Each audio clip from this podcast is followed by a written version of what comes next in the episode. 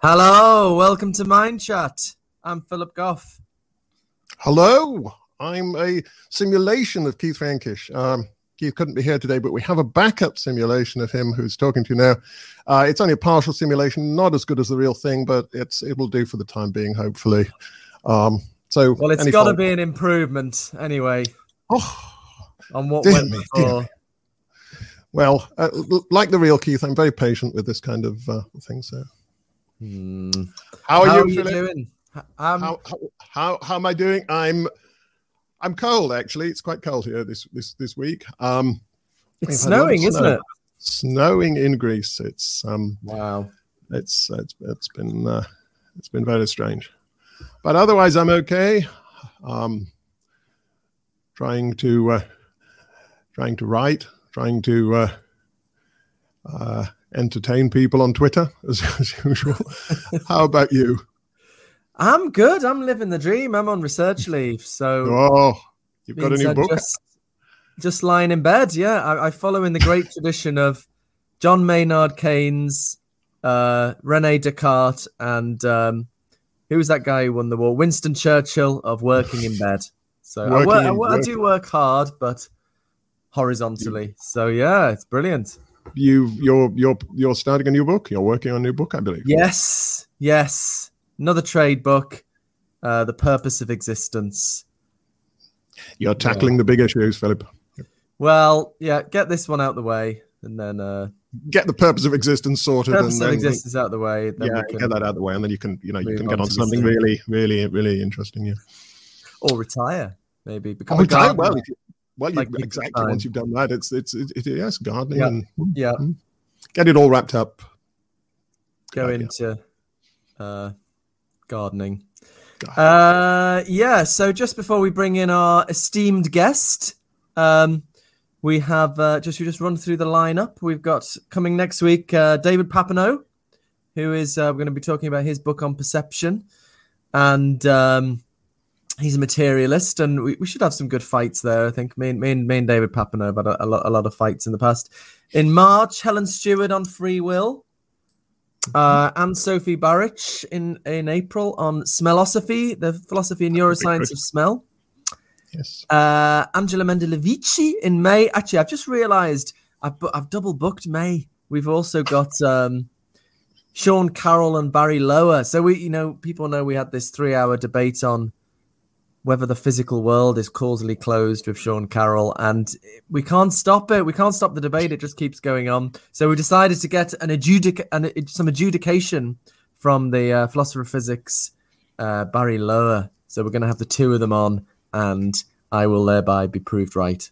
So we're going to do that as well in May, as well as talking to Angela Mendevici about thought and consciousness. So it's a great lineup.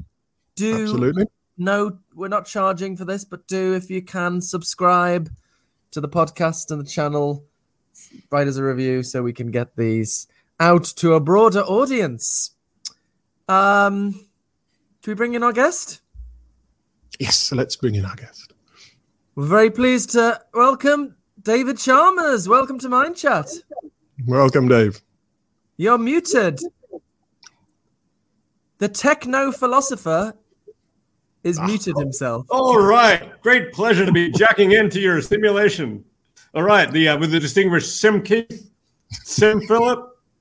Wow, this simulation is totally indistinguishable from physical reality. I'm impressed. We've been, we've been working hard on it. It's, but it's, It's- normally uh, a few glitches, but we Maybe know a few you're recycled, this. a few recycled jokes here and there. It's it's it's not too hard to simulate us, actually. To be honest, you know, I mean, you could probably do it on the game of life. Really, well, you certainly could.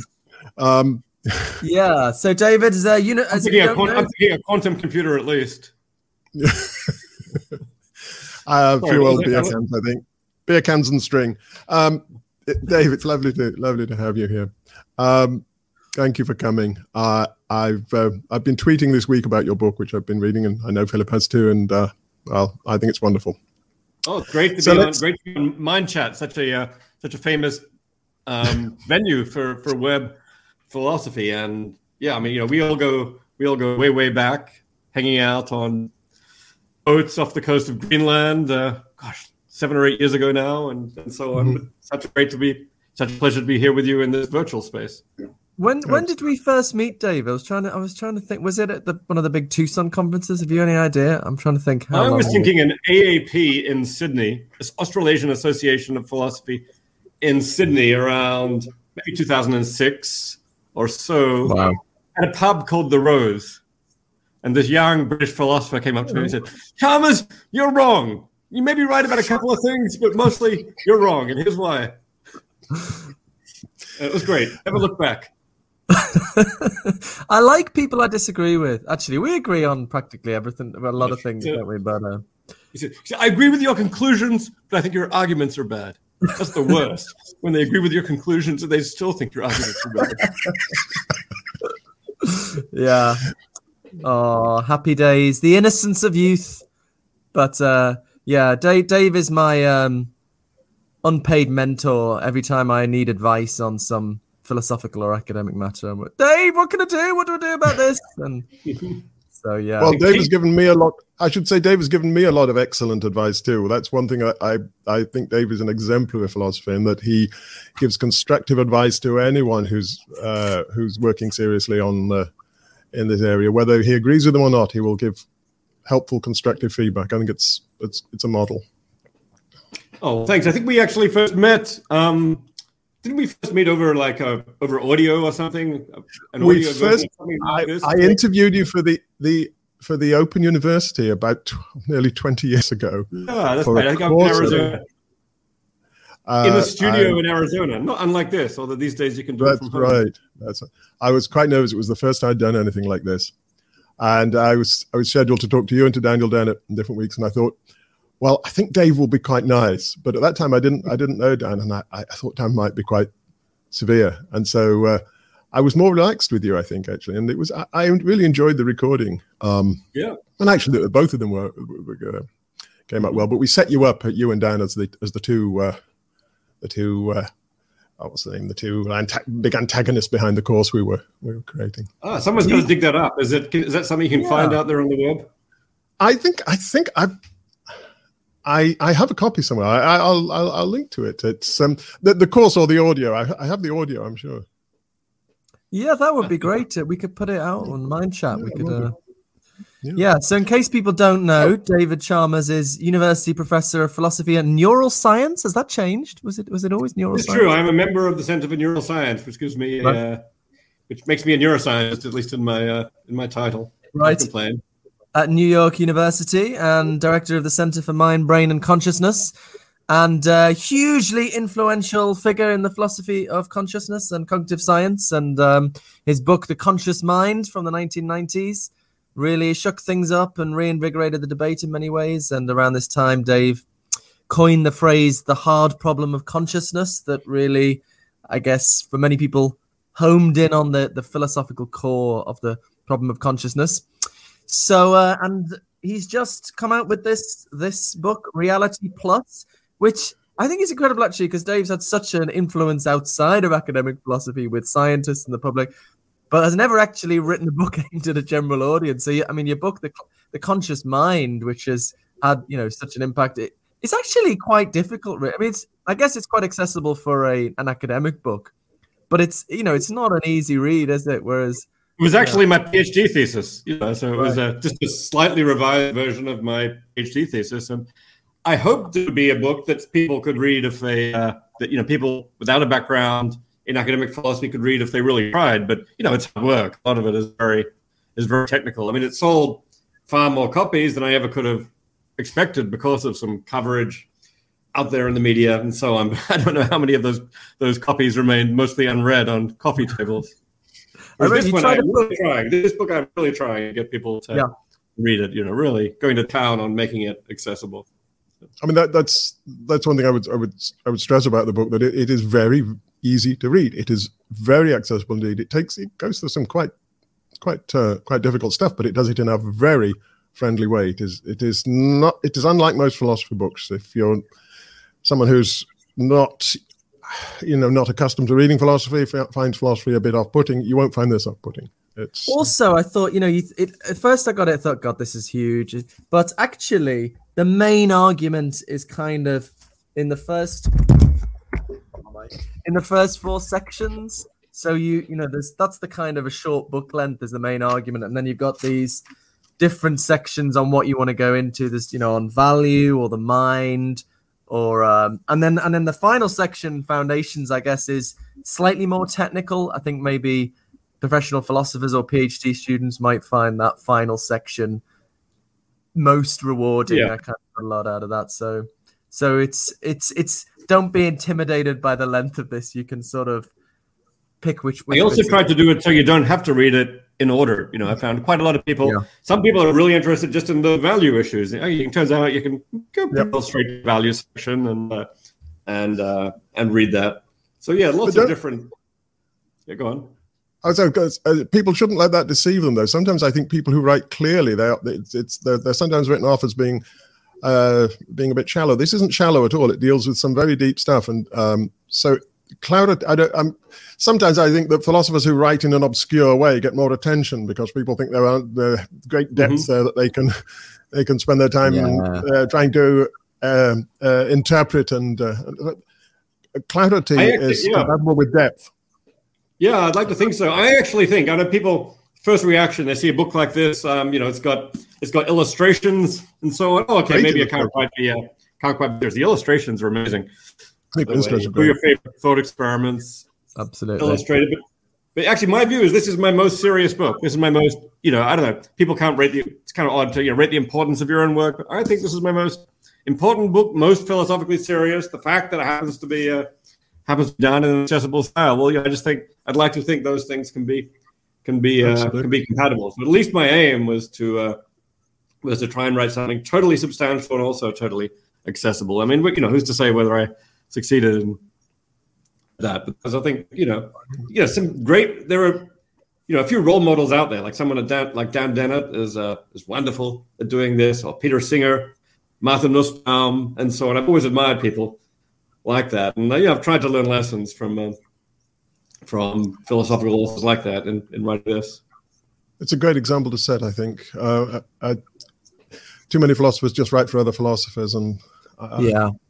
I, the disciplines. If we think the disciplines as important as, as we do, then we shouldn't just be talking to each other. Absolutely. so uh, what we Let, what we, us yeah. Sorry, I Well, was just going to go, Philip. the plan is I think we're gonna do some, you know, quite in, the general introductory questions we do to all our guests, and then we're gonna spend some time on classic Chalmers, have a little chat about the hard problem of consciousness, which is uh, we are Mind Chat, we are a consciousness podcast primarily, and then we're gonna move on to the book, spend some time chatting about that, and then we're gonna have some audience participation, audience questions towards the end. Okay, so at this point, I will hand over to my beautiful co-host Keith for who on earth is David Chalmers? okay. Well, well Dave, um, how did you, how do you, how does it, is it that you're writing about consciousness? I mean, I guess as children, a lot of us, I suppose, you know, think about the mind and puzzle a bit over the mind, but most of us, I suppose, kind of grow out of that and uh, just go on and just accept uh, the, the the wonder of their own of their own minds and just inhabit the world without questioning it too much. But philosophers don't grow out of that habit. They, in fact, they they go deeper and deeper into this. What was your own route into uh, into thinking about consciousness? I know you started as a mathematician. Yeah, I was very much a uh, a math and science geek throughout yeah most of my teenage years. I was in maths competitions and went to the mathematical Olympiad, and always thought I was going to become a uh, become a mathematician. And I read a whole lot of science, and so I didn't know very much about uh, about philosophy. Probably I don't know what the first philosophy book I read was. I read Gödel Escher Bach by uh, by Douglas Hofstadter, which came out when I was about uh, I guess it came out when I was about twelve or so, and you know which covered a whole lot of which covered mathematics and logic and art and music, and but at its deep roots was kind of a very philosophical work of thinking about intelligence and consciousness and AI, and that was very influential for me. I guess I had some experiences that got me thinking about consciousness, in retrospect, at least, one way or another.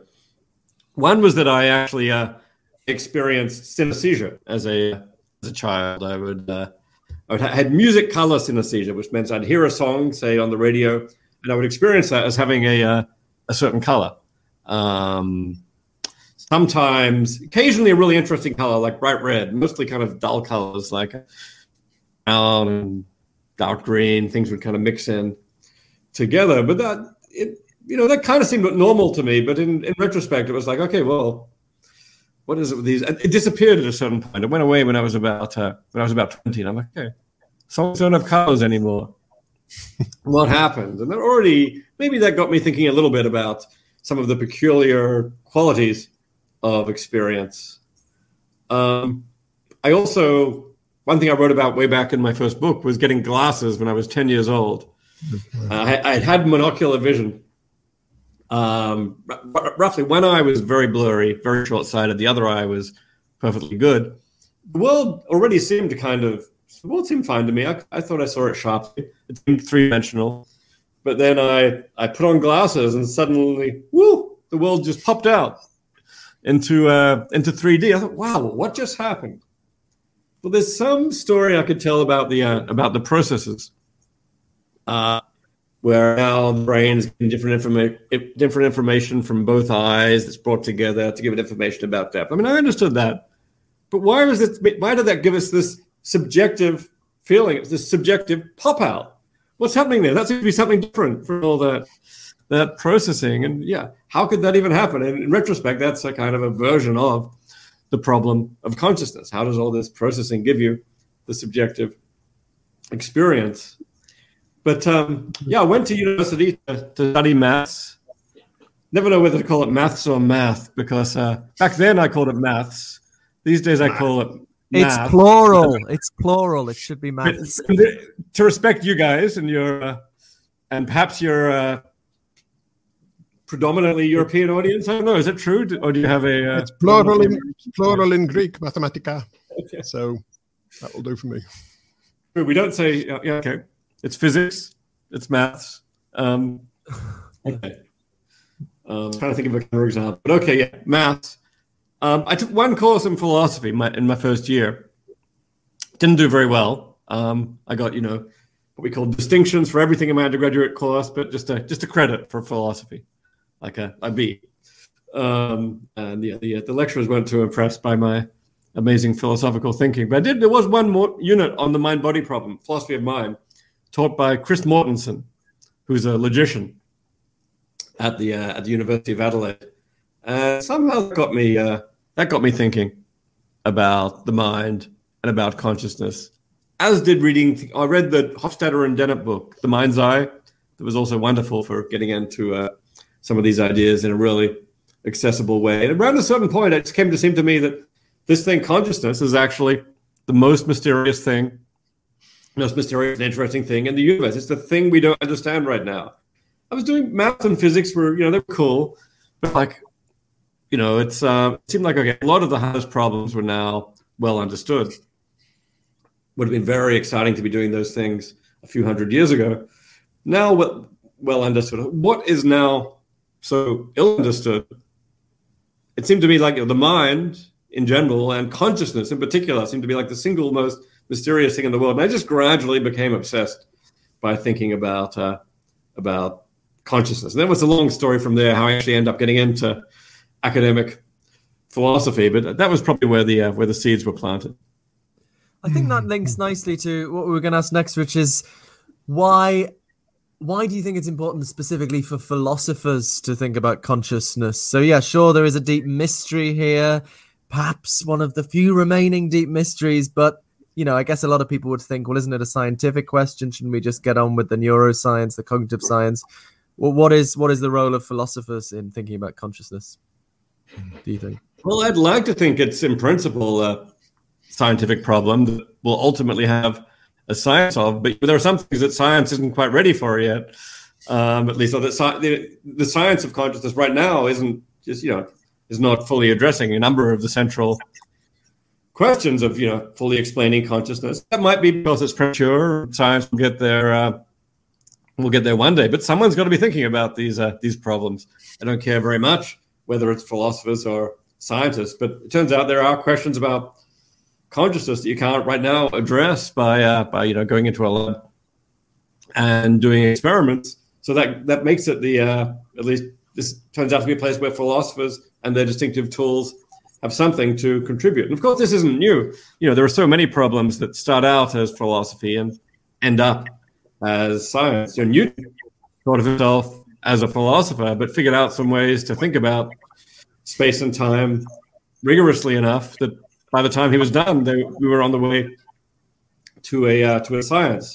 It's happened again and again. You know, psychology and economics. So I guess I think consciousness is somewhere in the middle of all that right now. Some bits of the problem have moved from uh, from philosophy into science, but there are still so many central questions, including you know, if you talk about the hard problem of consciousness to a scientist, you know, I think most of them, or at least you know, probably a majority, recognize the problem and in some sense take it seriously. But they'll also say, well, that's just you know, right now. That's not a scientific problem, or right now that's not. That's mean, it's very difficult to approach uh, through the science. So, okay, if you, if you want to be thinking about that in a rigorous way, right now, uh, you know, philosophical methods are uh, one of the best ways to do so. Now, it may not be the case forever. I mean, it's an interesting question whether they'll end up. Some of these problems will even in, even for space and time, there are still philosophical problems about space and time that are the provenance of, say, the philosopher of physics, as opposed to the uh, provenance of, of physics. So I think, yeah, maybe there'll remain some problems that are distinctively philosophical. But yeah, that, that line gradually moves over time as things move to philosophy and science. If it turns out in 100 years that, uh, that there's a scientific framework for really addressing the hard problem of consciousness, fantastic. Right, right, and of and of course, one of the issues is you know whether whether there really is a hard problem. We're still fighting over the explanandum as well. I think uh, in in in philosophy of consciousness. Um, yeah. Let's we, we do this thing where I'm sorry, that's just getting my two cents in there. Um, where he we can't help himself. I can't help my I can't. I, Wait, hold fire. I don't. do let's do our thing. We do these. We do. We have a quick fire round, don't we? Uh, where we just. Uh, uh, I think it's the idea is just so that our listeners can get an idea of where you're coming from on a range of things. So we ask a few quick fire questions. So I know all of these take you into the deeply into the stuff you discuss in the book, but just just a, a brief outline to begin with. So, God, uh, do, does God exist? By the way, you've got 30 seconds for each answer. okay. I think of myself as, yeah. Yeah, Most a little bit life, can, I, can I restart the clock, please? Yeah, you can have a little bit longer than that. Just, uh. Yeah. I think of myself as an atheist. Yeah, growing up, I was never inclined to, uh, to believe in, in a God. And I'm still mostly inclined in that direction. I'm a naturalist. I think that, you know, the world is ultimately subject to natural laws and ought to be explainable by them. That's it.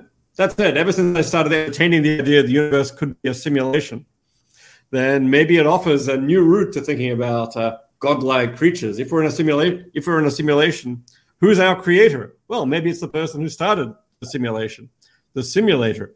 They could even be all powerful and all knowing respect to our universe. So, boy, maybe here is a naturalistic, potentially a route to a, something a little bit like a god that's consistent with science. At the same time, I don't recommend setting up a religion around this uh, around this creature. No particular reason to think that whoever created our simulation is all good or all wise or has any moral insight. So this would be very much a watered down god, a god that even a naturalist, a god that even an atheist could love. Right, right. And it's a God that you come to not through, through religion or through faith or, or through religious experience, but through science. Indeed, uh, science, philosophy. Yeah, I don't want to say that you know that, and through technology, but you know, but through reflecting on certain ways a perfectly ordinary world could be and what simulation technology could do. That kind of leads you to the at least to take seriously the possibility that all this could be a simulation, which then entails that there's another universe containing the simulation. Somehow the simulation got set up, and that's mm-hmm. okay. It's at least got interesting structural analogies with some theistic ideas. It certainly doesn't bring in all the elements of traditional religion, but the structural analogies are interesting. Okay, that's God. What, about free will? I'm confused about free will. I've never really had uh, serious, well-developed views about free will. Part of me says, well, it depends on what you mean by free will. Classic, classic philosopher's response, especially in this domain. If you mean by free will the ability to say to do what, which I a lot of the time is what we care about in talking about whether someone is free, then I think you know we can certainly have that. Now someone will come back and say, but what you want, that was uh, that was determined. You didn't have like free choice over that. I'm like, well, do I want that? Do I want to have free choice over over what I want? But yeah, if by free will, on the other hand, you mean the ability to do anything in principle, totally unconstrained by the past, then I think, yeah, we probably don't have that. So um, part of the question, I, I always like Dan Dennett's phrase, the subtitle to his book Elbow Room, which was varieties of free will worth wanting. Worth wanting. Yeah. Yes. What, what, Are the kind, what are, what's the kind of free will we really care about and want the most? Maybe, for example, like the ability to do what we want. Well, at least we have that. Absolutely. I- I'm I'm kind I'm I'm genuinely puzzled as to why some people want want more. They they definitely do, um, and it's deeply important to them. But I maybe it's it's it's it's a cultural thing. Maybe it's the influence of religion. I'm not sure. Right. You're Uh, you're getting into the debate again. Uh, wait, and uh, We're not allowed to do this in quickfire.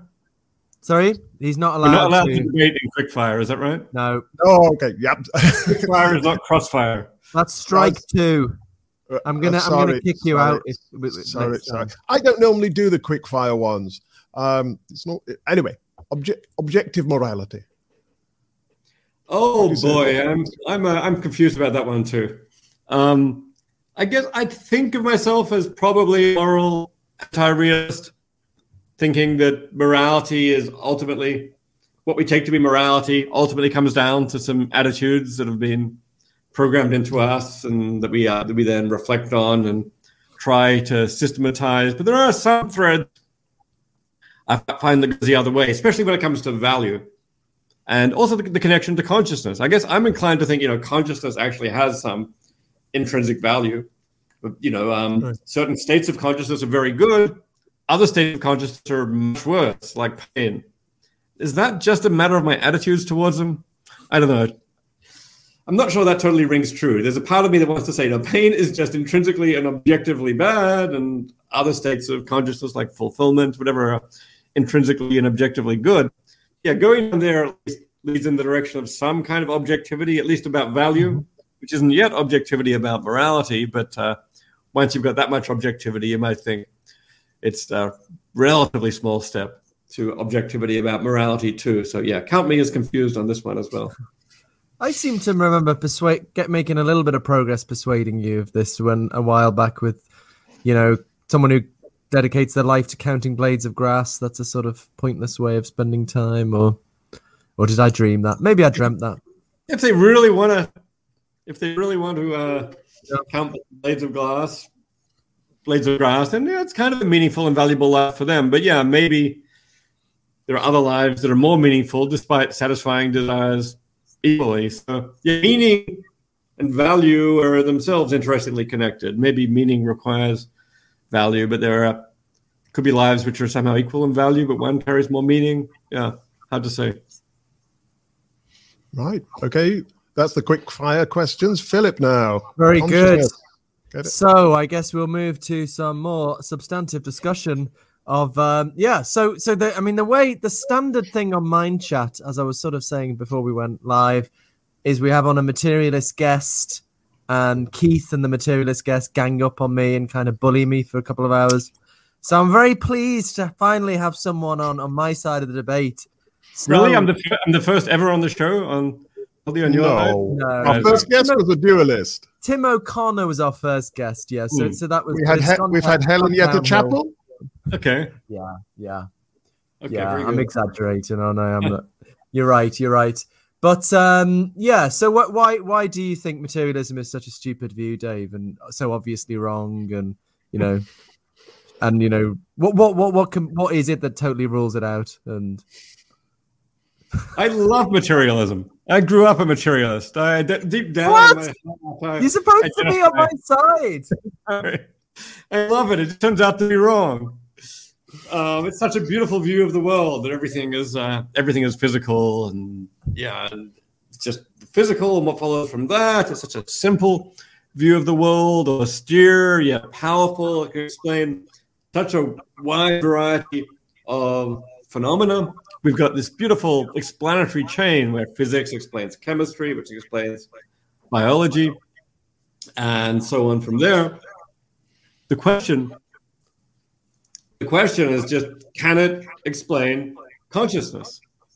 And I've come to the view, I came to the view, I guess, quite a while ago now, that ultimately, yeah, the structure of, say, physical theories places limits on what it can explain. You know, so one one way to come at this roughly and intuitively is that physical theories are wonderful explain, for explaining certain things. Let's restrict it to the to the human mind and things in the vicinity.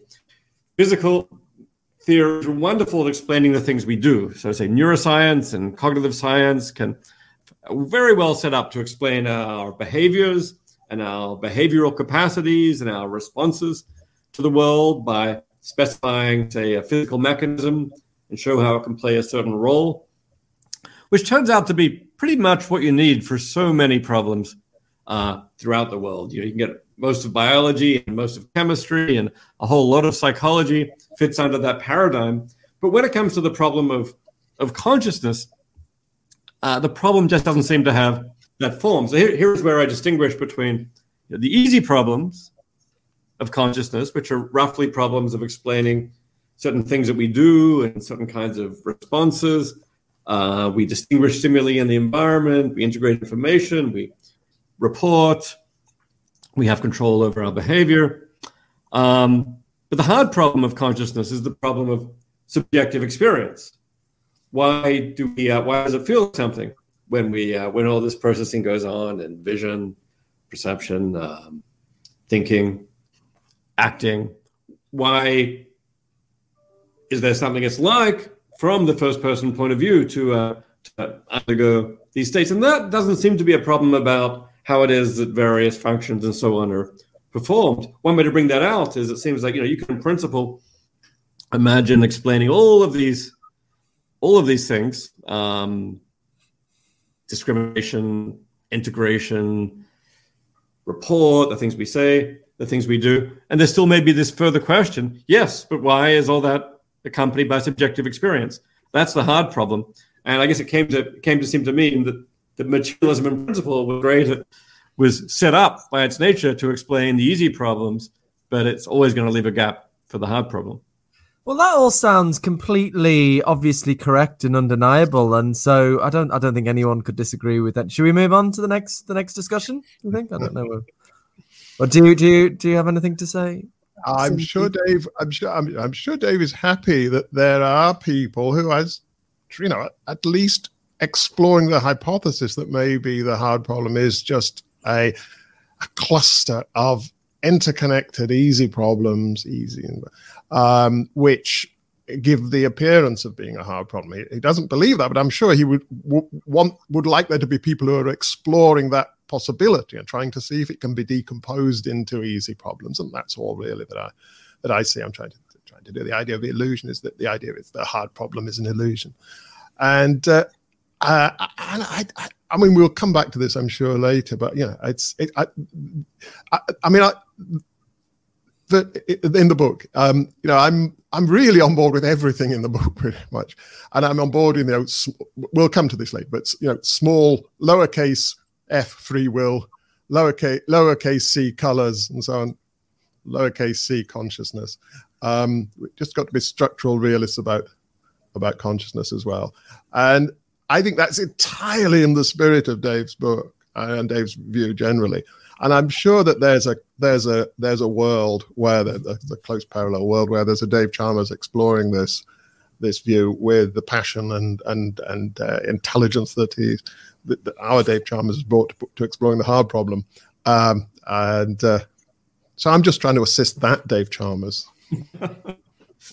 yeah, no, I totally respect the uh, the strategy of trying to turn the hard problem into a series of uh, of easy problems. Um, you know, the hard problem is hard enough that you know, on record saying this requires crazy ideas to uh, to uh, to solve it. And hey, maybe one of those crazy ideas is ah, well, actually, there is no hard problem after all, or there is nothing here to explain. I mean, it sounds nuts, but so does psychism. We got nuts. We got panpsychism. It's nuts. We got illusionism. It's nuts. Which is more, which is more nuts. So I totally so I totally respect the strategy. I mean, sometimes in some people's hands, that can just be kind of a vague thing. Oh yeah, once we explain a bunch of stuff, the hard problem will go away. And I don't, I've never found that terribly uh, compelling, even though okay, maybe it's true. I'm interested in specific strategies, but yeah. So the one strategy that I really respect here on the uh, materialist side of the equation is the one that you, Keith, have uh, have advocated in in great depth, which is uh, the so-called illusionist strategy of saying, okay, instead of just trying straight out to explain consciousness, that's the hard problem. Rather, what we'll do is try and explain the things we say about consciousness and maybe the things we believe about consciousness. This is what I what I've called the meta problem of consciousness. Keith called it the uh, the illusion the illusion problem. But the your suggestion. It's true. It's true. I got, yeah, carry some blame here. Back back in the days when we were cruising around Greenland talking about illusionism a lot, Keith had a paper called was called the magic problem originally. It, it, it did. That's right. And I said that's going to confuse people calling it the magic problem. When do you call it the illusion problem? Absolutely. And that's a great title. But the trouble is, then that's not a name that I can use because I don't believe consciousness is an illusion. But I think this problem is very important, even for somebody like me. The problem of explaining yeah. why it is we uh, that we say the things we do about consciousness. That's a problem for anyone. You, we might give different explanations. So I, but I can't call that the illusion problem because I don't think it's an illusion. So that's where I said, okay, I'll, I'll have to call this the meta problem. Can you say a bit more, Dave, about why why that would be a problem for people who might not be? Why it would be a problem to explain what how our talk about consciousness and yeah. So I mean, it's just remember the distinction between the hard problem explaining subjective experience and the easy problem explaining the things uh, the things we do. Um, turns out that among the many things we do, among the many objective behaviors, for example, that we exhibit, is saying things about consciousness. Now, among the three of us, we kind of do this nonstop, constantly, uh, you know, writing, saying things. Here we are having a conversation about it, but write things about it, books and uh, and articles, and even ordinary people will uh, will at least you know a decent amount of the time make claim say things about consciousness. All these things we say about consciousness, those are basically behaviors. So falls under the uh, the heading of the easy problem. Easy in principle, it looks like there ought to be physical explanations of these things that we uh, we say. And you might say, okay, fine, that's an easy problem. It's not the hard problem. But you know, might take the view that once we've explained all the things we say about consciousness, like I am consciousness, consciousness seems puzzling to me. Consciousness is irreducible to the physical. Oh, there's something else needs explaining. If we explain why we say and maybe why we believe all those things, then that might make a hard problem disappear and dissolve. And that's what I understand Keith's view to be. By first solve the meta problem, explain all these things that we say and that we believe. Once we've solved the meta problem, then maybe the hard problem somehow goes away. Yeah, you know, a theist might say, explain God. And someone else, an atheist says, well, I can't explain God, but I can explain why you believe in God. And that's a very powerful strategy. It may not remove every mystery about in the domain of God, but it's certainly a very powerful strategy. So I respect this as a philosophical strategy in general. And there's a whole literature on this kind of strategy now. People talk about debunking arguments, debunking, debunking arguments to not to directly argue there's not a God, but to debunk, you know, the source of your belief in, in God. Also called these genealogical arguments. Look at where these beliefs come from. People have applied it to God, to morality. So what I see Keith and other illusionists is doing is applying that debunking strategy to consciousness. Now that's a total, that's a fascinating, super interesting strategy. And I like it. Comp- one reason I like it compared to other materialist strategies is it really does take the hard problem seriously, at least to a Right. considerable extent. It acknowledges we find there's a very, very gripping sense here that we're conscious that there's something that needs explaining, and then just tries to explain that away. I mean, I mean, people do, you know, a lot of people still have the reaction somehow there's something a little bit extreme and, and crazy about illusionism because, at least on one way of, of understanding it, so called strong illusionism, it ultimately has to deny that, you know, we are actually conscious in the sense that we start talking about here. The strong illusionism denies that we have subjective experience, denies that there's something that's like to be a many people think that's just kind of well that now you're just denying the most obvious thing in the world. As galen strawson says this is the most absurd thing anyone ever said i don't know i don't find it so absurd i think it's a view worth exploring but it does have the sense of being kind of contrary to really fundamental data but that's probably ultimately the main reason i reject it because i find i find the view literally unbelievable it seems to be a datum that we're conscious. On the other hand, the view does have the bonus feature of explaining, you know, at least once if it gets worked out properly, it could explain why I find it unbelievable. So, you know, the uh, the dialectic here is complex, and I, I certainly respect the view.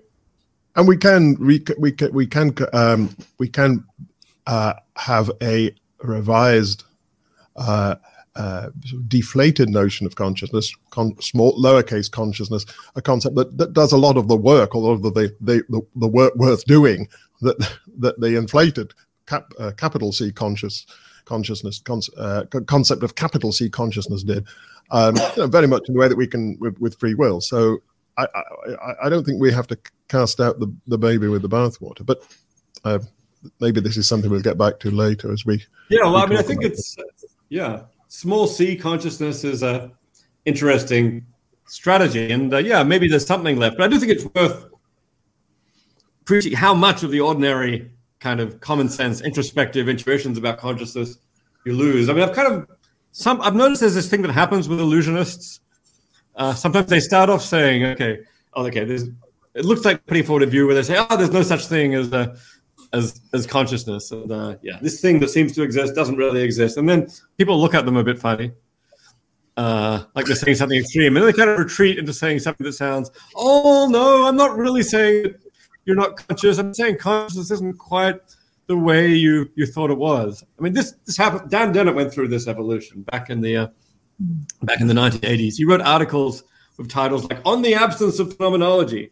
This thing that seems to be there really isn't there at all, and people look at him like he was crazy. And then, yeah, and the, from the 1990s onwards, he never really made a very clear statement of, of, of strong illusionism anymore. So I think there are these things called qual. Yeah, philosophers talk about these things called qualia. That's a philosopher's construct. I reject the philosopher's construct. I think it's very different to say you're rejecting a philosopher's construct to saying, you know, this this sense that we all have of consciousness. That's an illusion. And I, my own view is that for strong illusionism to work, it has to reject something which seems totally obvious to almost to almost everyone. And I've occa- maybe even in your case, Keith, I've occasionally seen some backsliding here. Uh. I'm not rejecting the common sense thing. I'm just rejecting a philosopher's theory of that thing. And my view is that to really, the kind of illusion illusionism to really do the work of undercutting the powerful intuitions, it can't just be reflecting a philosopher's theory. It has to be rejecting something that runs deep in all of us. I yeah, I mean, I I, I recognize that what, what what you're talking about there, and I, I recognize it in myself, and uh, I think it's. Hmm, I don't want to take too much. uh, We, we need to get onto your book, but I mean, there's certain things I'm quite happy to say. I mean, I, I'm quite happy to do a sort of um, you know demonstrative demo. You know, I, this state I'm in now, whatever it is, there's, there's, there's you know, I'm something's happening now. That's real, whatever it is. I'm not characterizing that in any way that creates a hard problem. It's just whatever it is. There's, and I can pick out uh, states similar to this in some relevant way, which I'm not sure how to articulate, and contrast them with other states, um, you know, sort of subliminal kinds of perceptions. And I can, you know, I can get a sort of grip on the on on the range of of, of cases we're talking about without committing to anything that I think poses a hard problem.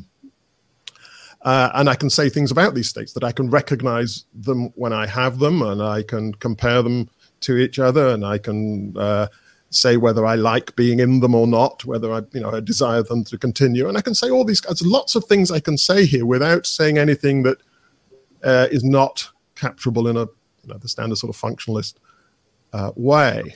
So I think I can, I can go quite a long way to getting a grip on an explanandum, an intuitive grip on an explanandum that corresponds to at least central elements in what we ordinarily think of as consciousness without introducing something that creates, you know, without starting to talk about the lights being on or there being something it's like and these kind of things. And I think so. But as I say, I don't want to.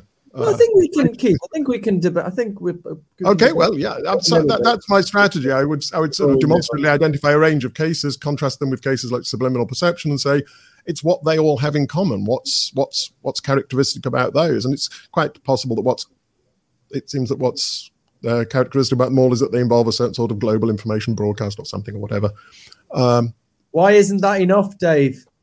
That to me sounds like I mean, that's a t- totally respectable, boring materialist strategy, but it just seems to me it's lost what's interesting about illusionism, which is the claim that we're all subject to this really pervasive illusion.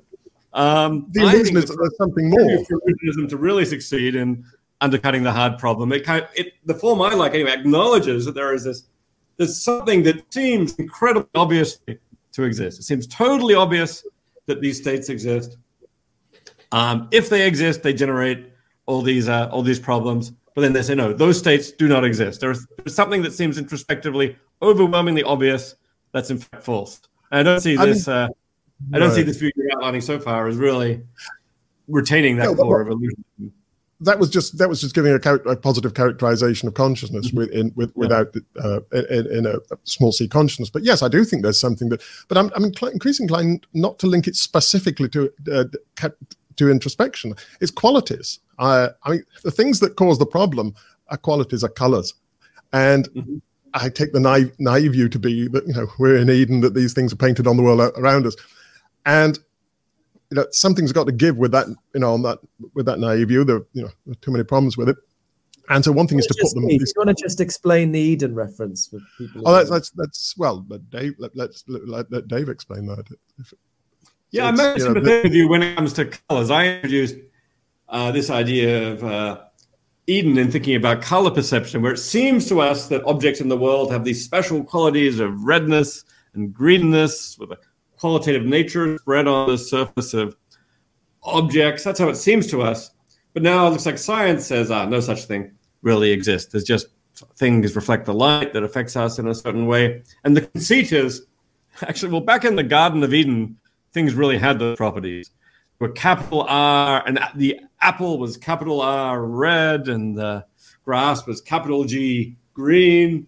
And then there really were those qualities out there in the world. Then there was a fall from Eden nothing has those qualities anymore. But we still, so the idea is for me is these Edenic properties refer to the uh, the properties that seem to be out there, even though they uh, may not. Special, primitive, qualitative properties. In the case of color, I like the illusionist strategy. I think, yeah, mm. it's uh, we have maybe maybe we have the illusion that these qualities are out there, but they're not.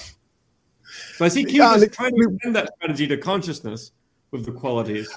Well, in a way, I, I, I, mean, I think once you've said that they're not really out there, you've already made a very strong illusionist claim that is as counterintuitive as anything else that an illusionist might ever claim. Because if these things seem to be anywhere, they seem to be out there. They they don't seem to be in my mind. Certainly, don't seem to be in my brain.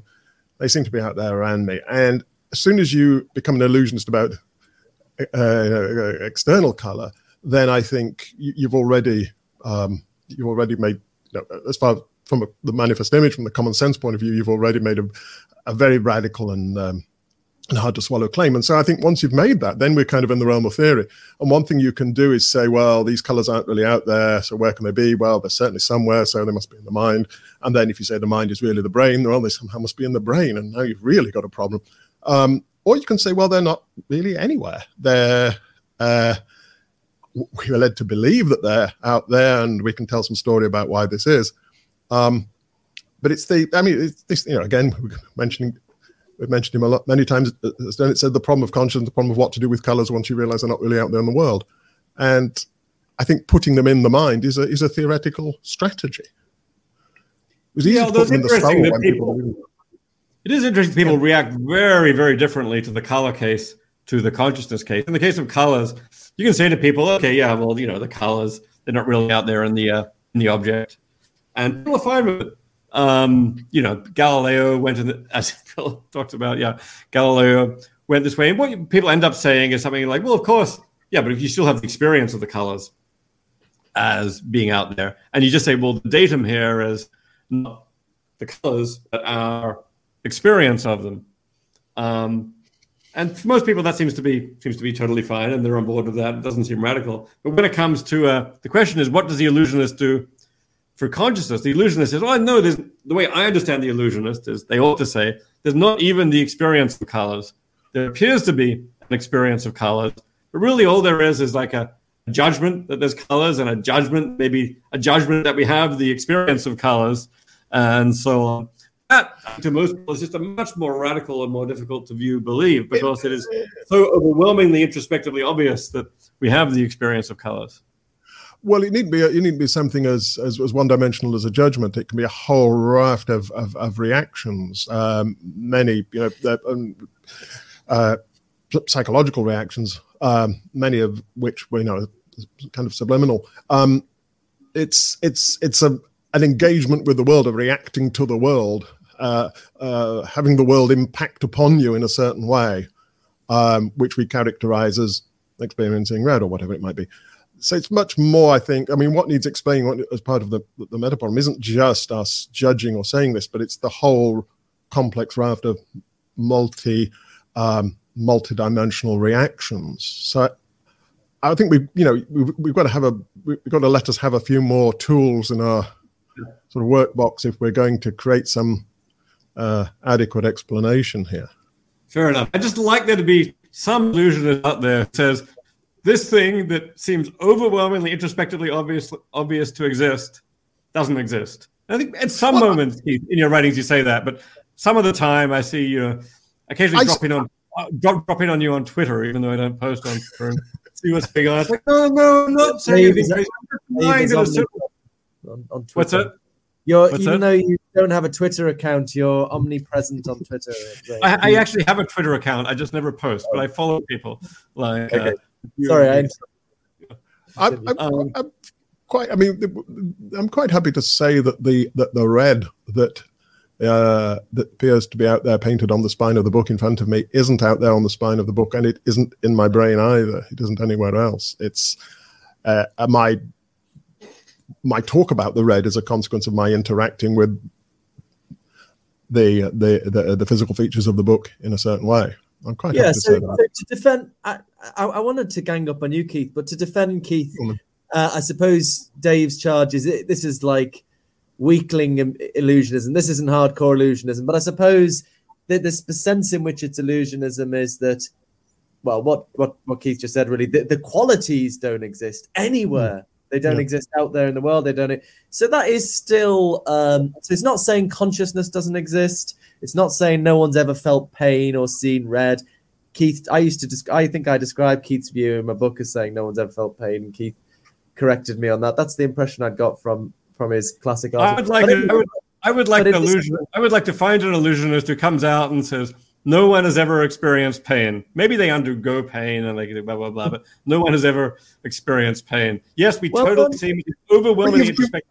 We do, but we don't. But you've got to let me make it a distinction between you know, capital P pain and little p pain. Yeah. Just as I mean, a, a free, uh, you know, a believer in libertarian free will might say, "Well, look, you're saying there's little f free will, but hey, that's just there's no such thing. I, you, you're just, you know, you're just flat out denying free will." And you've got to allow me that. I mean, you can you can say that you know small c consciousness isn't real consciousness, yeah. and that I know, but I mean, it's not that I. You know, if you don't let me make that distinction, then it's just hardcore realism or flat out eliminativism yeah. and nothing in between.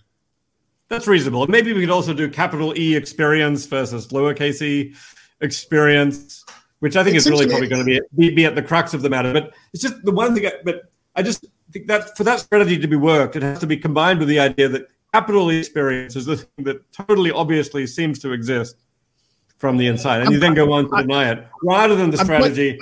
Capital E experience is just something that some philosophers believe in. I, am quite happy to say this: that capital E experience is something that I mean, I think most of the time we're we're just sort of in the world. We're not we're not we're not introspecting. We're not really in our heads in our own experiences. We're in the world, and and and the the, our, the sort of medium just drops out of it. Or, and it's only by some kind of reflection that you get this sense of there being a, an experiential medium. But I'm quite happy to say that there is a way of you know, of introspecting and uh, conceptualizing what's happening where it can seem absolutely you know bedrock datum that there is some sort of experiential medium here and uh, I'm I'm happy to, happy to, to say that that's an illusion. Um, but I don't think it. I think there's it requires a certain sort of theoretical priming and a certain kind of attention to your uh, introspective attention to get yourself in that state. But I agree, once you get yourself in it, uh, it can seem absolutely uh, un- uncontrovertible. Yeah. Okay, and I am well, controverting it. As long as you're still a card carrying, I just want to make sure you stay as card carrying strong illusionist as opposed to the weak illusionist. I, I, conscious. It's just a bit different. I, I, weak illusion. I, I, I no. I, mean, I think I'm. I think one thing we're on absolutely the same page is that we're, we've no time for uh, identity, um, um, uh, uh, brute identity theories. Um, uh, I, am I'm, I'm, I'm, happy to be a token identity theorist via functionalism, but uh, brute identity theories just don't don't have any appeal to me at all. I don't think they make any sense. They don't take the hard problem seriously, and uh, they're just inelegant and arbitrary. And, That's I see Richard Brown. I see Richard Brown saying in the chat that Francois Kammerer okay. the closest yeah. to that. I think it's right. Francois is he's kind of carrying the flag for really strong, uncompromising illusionism, and I, uh, I, I, I, admire that. And Keith is close, but occasional elements of backsliding.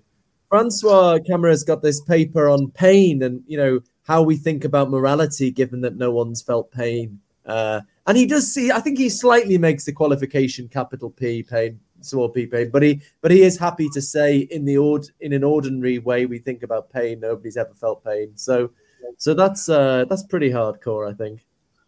I think I think there's a, there's an open question what we do think of as the ordinary way as well. I mean, there's X, there's X-Phi work done on this. Um, it's I'm not sure it's I'm not sure it's quite as as, as clear as, as, as people in our tradition take it to be. Um, I agree, and there is room for a lot of interesting experimental. There is room for a lot of really interesting experimental philosophy here on yeah. what people's, yeah. what ordinary people's intuitions actually are, and yeah. I think some of that's starting to be done now, and that's super, super interesting offshoot, I think, of this program. And I think there's a lot. There's a lot here that we. I mean, we absolutely agree on the need to to address the meta problem, these X-Phi issues. There's a lot of stuff that we completely agree on, um, and what we could all um, you know, work work work together on. Yeah, I totally agree. I think there's a, one thing I like about the meta program meta problem. There's a potentially fairly neutral research program that yeah. people can uh, can get into. And don't worry, Philip, it doesn't stop us from disagreeing and having all the. Uh, this all is the too friendly. What is going on? This is too friendly. We're supposed to be. Uh, getting revenge on Keith. I just called Keith out for being uh, for backsliding into wimpy illusionism. Okay, okay, fair enough, fair enough. I mean, um, I, I, really, I think the, the, working on the meta problem is a great idea because different things might happen. We might find that we just can't solve the meta problem without positing some sort of, um, you know, something like strongly emergent phenomenal properties or something. We just can't do, solve it. Secondly, we might find that we can solve it to everyone's complete satisfaction, but that we still feel there's this powerful intuition that there's a hard problem, there's something more to explain. Mm-hmm. And then third, we might we might find that we can solve it to everyone's satisfaction, and that we just don't no longer feel uh, you know that the hard problem has any grip on us. And we won't know till we get some progress on uh, on on solving the problem. So it's it's it's working on the red problem isn't uh, biasing us towards one any one particular outcome of. It's not certainly not biases towards an illusionist outcome. Yeah, and by the way, we don't seem to have a very good solution to the meta problem right now. It's a problem no. which I think ought to be solvable in principle, materialist means. But it's interesting that most of the there are a few solutions out there, but none of them strike me as terribly terribly compelling, even on the meta problem's own terms. So there's room for a lot of interesting it's, it's explanations, interesting work there. And once all that work is done, maybe all kinds of philosophical questions might look at least Absolutely. somewhat different. I mean, there's Michael uh, Michael Graziano's work, for example, is one. Just in case, I'm actually are... I'm actually going down. So I'm giving a talk at Princeton on the uh, on the meta problem in uh, in March. That Michael Michael invited me down there, so we'll, hopefully we'll get to have okay. a long discussion there. So yeah, I think he's got the the idea of yeah we will solve the hard problem by addressing the meta problem, but what he actually has to say about the meta problem looks very thin to me. So I'm hoping that, but maybe he's been thinking about this further. So maybe yeah. there'll be some maybe they're He's very much an illusionist, but he doesn't he doesn't like the term. He also backslides though. He says, "No, I don't want to call it an illusion." It's like, yeah, I think there really is awareness. It's just like this, and it's not like not like that. So yet another. Almost all these illusionists end up kind of saying, "I'm not, I'm not really one of those illusionists." I just want an illusionist who comes out and says, "I'm the strongest kind of illusionist." But that's, I, I mean, that's why why consciousness is, you know, perhaps the most difficult philosophical problem, isn't it? Because with all these other things like free will, value, mathematical objects, it's always an option to say maybe it hmm. just doesn't exist. But with consciousness, it's you know very few no, people are willing to to totally wholeheartedly say that look, nobody's going to say that there's no difference between being sighted and being blind, or uh, you know, uh, uh, between you know, being in pain and not being in pain. Nobody's going to say that. Being in the condition we call being in pain, whatever that is, or you know, being sighted, whatever that is. Nobody's going to say that there's no difference. The question is, what is the difference? And so I, I there's, I can't see any motivation for saying there's no no difference. Um, Uh, but, the, the, the, problem we have is explaining what the difference is and whether it's something that we captured in functional terms. I mean, that seems to be sliding back to a sort of more a, a softer notion of consciousness. Like in all these debates, there's the three options, isn't there? There's like it doesn't exist, it does exist, and it takes us beyond our normal scientific picture, or it does exist, but it can be accounted for in our normal scientific picture, right? And uh, you know, like on free will, as it doesn't exist, it does exist, or some compatibilist view. But um, it's just in the case of consciousness, the the, the well, it doesn't exist option is uh, maybe maybe the issue is is about how we identify the explanandum. I mean, if if we if the idea is that we identify purely introspectively, then I'm, maybe I'm quite happy to, to, to, to deny anything that we identify. Because the way I characterize my explanandum, my, my small c consciousness was in essentially in third person terms as something that I can recognize, that I have certain right. abilities yeah. with respect to, and so on. Um, so maybe that's that's the way a, purely private first. but then you see, in order to, to capture the thing that I'm denying, I've got to build in a bit like that it's purely private, that it's not captured capturable in functionalist terms and so on. So you've got to allow me to do a bit of that in order to establish what I'm denying. If it's just I'm denying that whatever's happening now is happening. Well, of course I'm not, but you know, um, you've got to build a allow me to build a bit in to have to have a target. Right. So, should we move on to? Let's get on to the, the book. book. I think fantastic. My publisher would kill me. We've solved all the problems of consciousness now. Yes. Let's move to. yeah. Okay. So so so I guess I guess the, the, the main argument's divided into into two parts. So the the, the first part is um, arguing that uh, we don't know wh- we don't know whether or not we're in a simulation. We don't know that we're not in a simulation. You're not contrary to what some reporting has said. You're not saying we are in a simulation. Rather, it's a slightly more modest claim, but still quite radical that we don't know that we're not in a simulation. So that's the first big claim, and then the second claim uh, even even more interesting and striking in a way is even if we are in a simulation, the physical world is still re- is, is still really there. Tables and chairs are real. Physics is is um, is still spot on. Um, so maybe we could we, we could take each of those in turn. So maybe okay, let me, can I just yeah. say I think you've characterized half the book.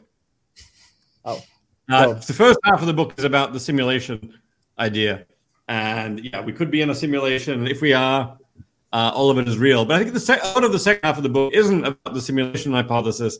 It's about virtual reality in a broader sense, and in particular, the coming, you know, the kind of virtual reality technology we already have, and that's going to be developed in the next, uh, in the coming decades. And there, I want to argue, yeah, the second, the first issue doesn't so much apply about knowledge.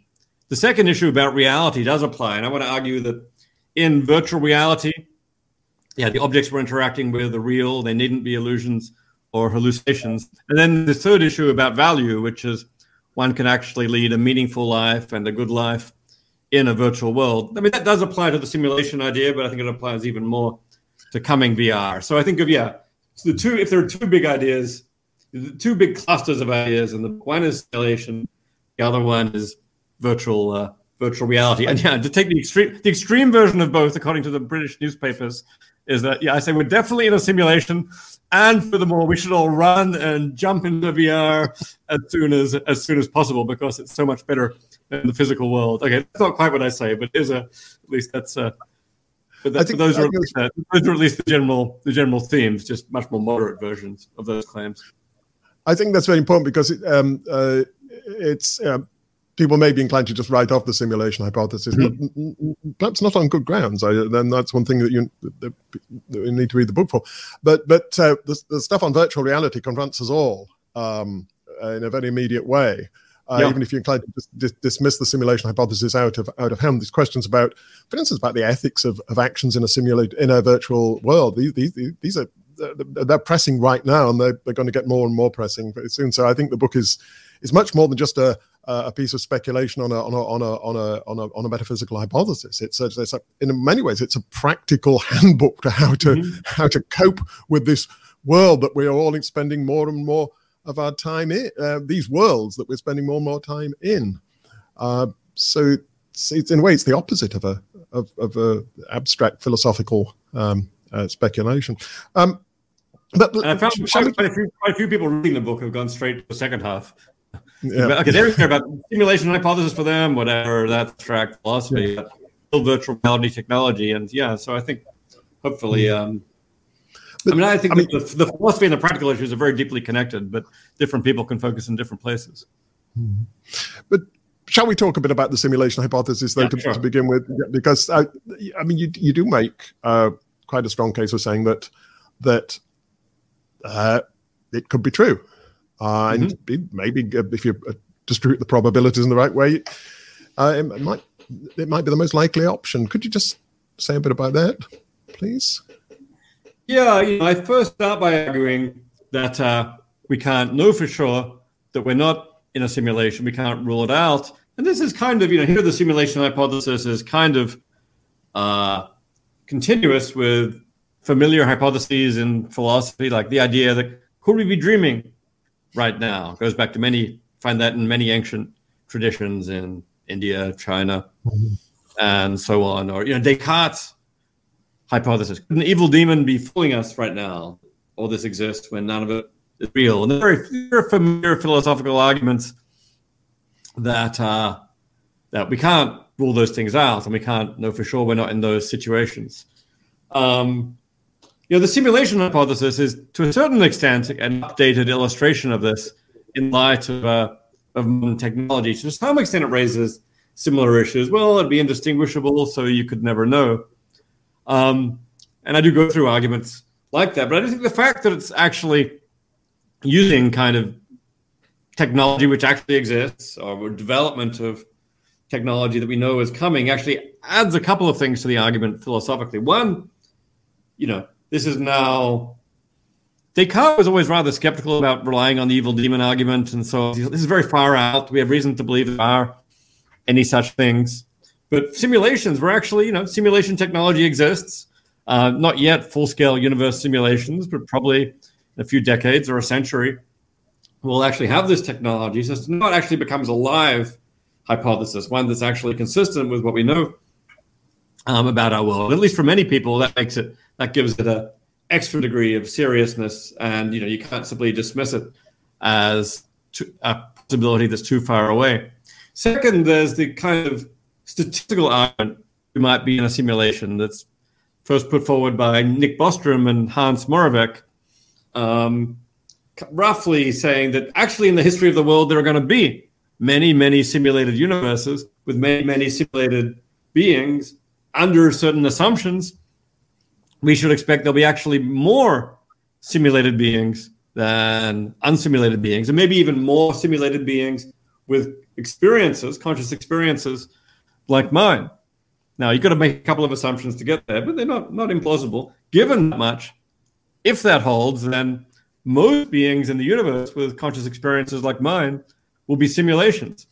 Then I say, okay, well, what are the odds that I'm one of the unsimulated ones? And there's at least a line of argument here that might get you to the conclusion that 99% likely that we're in the simulation. Now, you, because you do have to make a couple of assumptions to get there, like that simulated beings will be conscious and that it's mm-hmm. possible to make these simulations and that civilizations that can make these civilizations will make them. So maybe that introduces some room for doubt. But I end up arguing that at one point I like people say, "Can you put a number on this?"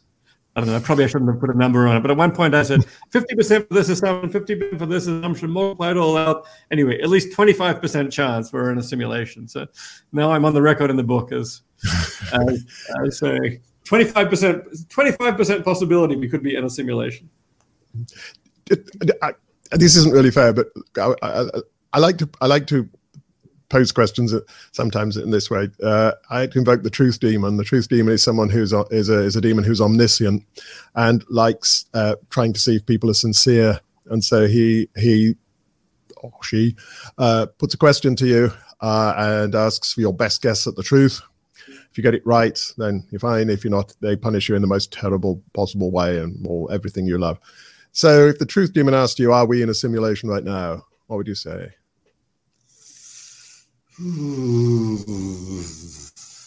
risky. It's very, it is risky. That's why it's not a very fair question. I guess I'm probably I'm probably going to go for no. I like I. I I feel the 25% is probably not too far away from my gut feeling. I guess. I guess my gut feeling. I've got to go with the 75% what, and say no. What's interesting here is that uh, I mean, you discuss sim blockers, potential the uh, observations we might make, facts about the, the world as, as we encounter it that would rule out it's being a simulation. And you discuss these and say that, well, none of them are really, you know, none of them are, are really convincing. But yet we have this powerful sense that it isn't a simulation. And so there's a sort of meta problem here. Why do we have that powerful sense, given that it seems we don't have uh, the, the, you know, good reasons for it? So there's there's a meta problem of that.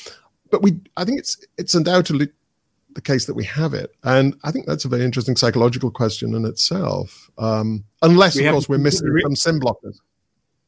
This, we have a strong psychological sense that the universe is not simulated. That it's not simulated. That, they, that sorry, I shouldn't have said real. That it's physical. That it's not virtual. Um, uh, On the other hand, quite a lot of people have the sense the universe was created by a god, and that this may, this reality may exist within a broader reality. So maybe yes, that's a version of the, uh, admittedly without the computer, but you wouldn't expect anyone to have innate ideas about computers, given that the technology was only invented relatively recently in human evolution. That's true. That's true. And that's one of the interesting things about the way you present the simulation hypothesis in the book. You link it up to more traditional ideas, um, idealism, obviously, and, and, ideas about creation. Um, so just uh, just on on Keith's raising yeah. the issue of sim blockers. And I yes. guess one of one of the big ones, one of the, so sim blockers are supposed to be uh, things that would um, What's the definition of a sim blocker, Dave? Go on. You, you should... Roughly, a sim blocker is something that could prevent it from being the case that many simulations are are built. Even though it looks like it's possible in principle, they could be built. So, for example, there are two that Bostrom focuses on, which is, uh, yeah, we could all go extinct before we're able to build simulations, or we'll get there, but we'll but we'll choose not to. I think that maybe there are some some other sim blockers worth thinking about. One is an interesting one is yeah, we'll create some simulations, but we'll create even more robots so that uh, so simulations will actually still be relatively rare in the grand scheme of things. And yeah, there are a few others, but that's the general idea of a sim blocker. So one big one is maybe simulations wouldn't wouldn't be conscious. Simulated mm-hmm. human beings wouldn't or yeah. animals wouldn't actually be conscious. Yeah. I think a lot of people a lot a lot of people have have that intuition that if it's just a computer simulation of my brain or something, it wouldn't really be conscious. And this, I mean, this is an interesting question for all sorts of reasons. For example, if you're thinking about the possibility that we'll one day be able to upload our minds onto the internet and survive death and, you know, still talk to granny via email when her body's rotting in the ground. Um, but of course, if, if a simulated brain, if a, you know, isn't really conscious, then this would be uploading my mind would essentially be killing myself. Now, now, Dave, you got a really interesting argument that's, that kind of goes back to the conscious mind, your '90s book, as to why you think uh, an up. Well, you think at least, I guess that the, the, the main claim is at least if we gradually upload the mind, uh, we gradually simulate the mind, uh, it, it, it, the, resulting simulation would be conscious. Could you share that with us? Um, that argument? Yeah, I mean, so first to put this into context, yeah, I think you're right that one of the key assumptions of the simulation argument is that simulated beings will be uh, will be conscious. Uh, Bostrom, in his version of the argument, he makes this a an assumption. Interestingly, he doesn't build it into his conclusion. His conclusion is uh, either we're probably in a simulation or people will go extinct or they'll choose not to make simulations. I would have thought to be consistent, he's really got to, uh, yeah, put this other possibility in there too. Or simulated beings won't be conscious. And he ought to at least have a four-way conclusion and maybe maybe even another one for simulated universes won't be possible and so on. So in the book, I suggested somewhat different way of dividing up the possibilities uh, than uh, than Bostrom, with more possibilities here available. But uh, but you're right that uh, that yeah, that simulated beings are conscious is basically required for the argument we're probably in a simulation to go through. If we could establish that simulated beings are not conscious, will not be conscious, then our consciousness but itself give us very good reason to reject at least one central version of the simulation hypothesis, which is what I call the pure simulation hypothesis, on which we are uh, we are ourselves simulated beings inside a simulation. It would actually leave open another version of the hypothesis, what I call the impure sim hypothesis or the biosim hypothesis. This is like the brain in that situation where I'm brain, a biological brain connected to a digital simulation. And that version of the simulation hypothesis, it doesn't require that I be simulated. It doesn't require that a simulated being be conscious. So I could still be a biological brain, like Neo in the Matrix, connected to a uh, to a simulation. So that version would still be left open. But you know, I don't know. I guess complex. Then is that the likely version of simulations? How likely is it that many bio impure simulations will be built? So yeah, so it gets a little complex there. But at least for the core, the most familiar version of the simulation hypothesis, the pure simulation, does require that simulated beings be conscious. And then, yeah, as you say, I have an argument that uh, that digital beings simulated beings can, in principle, be uh, be conscious. Be conscious, and yeah, this goes way back to uh, to the conscious mind, where I called it the fading qualia argument and the associated dancing qualia argument, and it's still basically a version of the same thing, and it involves it's an argument that goes through replacing gradually transforming your brain from a biological brain to a digital brain uh, by, for example, replacing your neurons one at a time by silicon chip equivalents that interact the neurons around them in exactly exactly as a neuron does. So you first replace one, then 10, then 100, 1,000, 1% of the brain, 10% of the brain, 50%, and so on. In the book, I call this gradual uploading because it also serves to you know be gradually uploading yourself to a uh, digital system, perhaps in the cloud. And what I try to argue is if you went through that process and you're conscious at the beginning, you should still be conscious at the end. And the argument is kind of by reductio ad absurdum that uh, if we're not conscious at the end, then consciousness is going to have to disappear somewhere along the way. And there's only two possibilities. One is it gradually fades out. You, you know, you're half conscious, quarter conscious, and so on. Even though, by hypothesis, you're the, by hypothesis, these silicon chips are functionally identical to, to neurons. Your behavior will still be just the same, but your consciousness will gradually fade out. Or alternatively, your consciousness will suddenly disappear at a certain point. You'll go from full consciousness to no consciousness. And I think I try to argue and what about this is both of those hypotheses, they're logically possible, but they're, they're both very, very implausible in certain ways. And I try to argue that by far the most natural and plausible hypothesis is that consciousness stays present throughout. If so, that gets us at least to the idea that a silicon isomorph of us would be conscious. And from there, I think it's not too hard to go from a silicon isomorph to something like a, uh, a brain simulation, as on the brain, the simulation hypothesis, and get us to simulated brains being conscious too. Yeah, I've been, I've been thinking about this and kind of partly in preparation for this. And I, I was, I mean, it seems to me that there's a, perhaps an implicit premise in there that um, that all of my behavior is reducible to underlying chemistry and physics. That seems necessary because then the idea is as long as you simulate um, all the physics of my body and brain, then you, you get all the same behavior.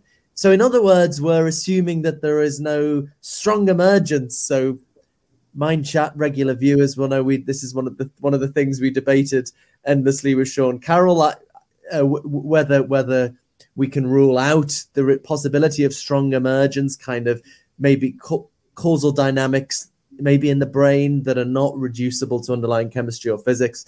So that seems correct me if I'm wrong in a moment, an implicit assumption of this argument. But then I thought, well, maybe, maybe, because I do find something convincing about this argument, but maybe we could run it in the other direction. So maybe we, so if the argument is, you can kind of think of as saying, you know, if if there's no strong emergence, then uh, simulations would be conscious. But maybe if for whatever reason we think it, and, and a lot of people do have this intuition that a, a computer simulated brain wouldn't really be conscious. So if that's your starting point, maybe you could run the argument backwards and say, well, there must be strong emergence, right? Because if there's if if if that's the the, the, crucial or a crucial starting point of the argument. So what, what do you think about that possibility of of running the argument in the other direction?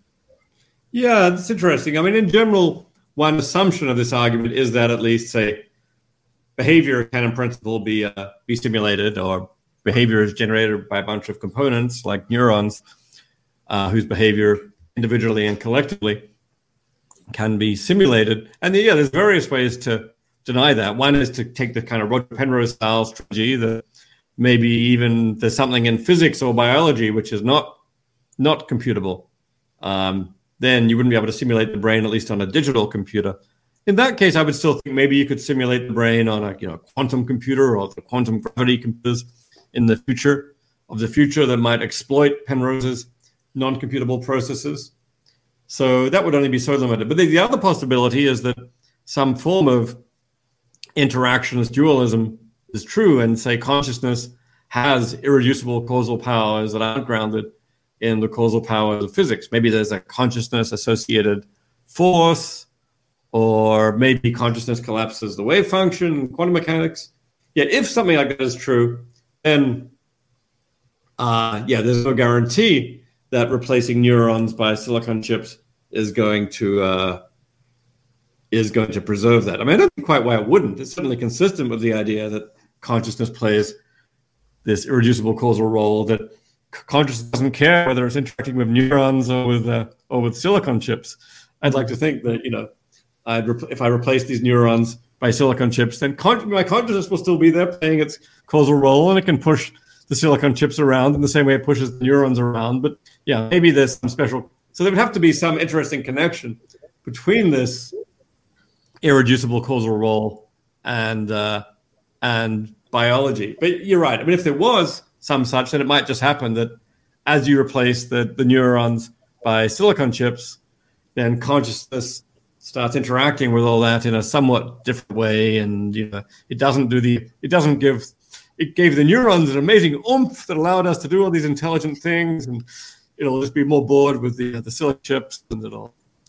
I mean, just our, our, our, behavior will gradually degrade till you get to the other end. The pure silicon chip system won't have it. You know, maybe all of our amazing mind-like behaviors will be gone. That's kind of the scenario you have in mind.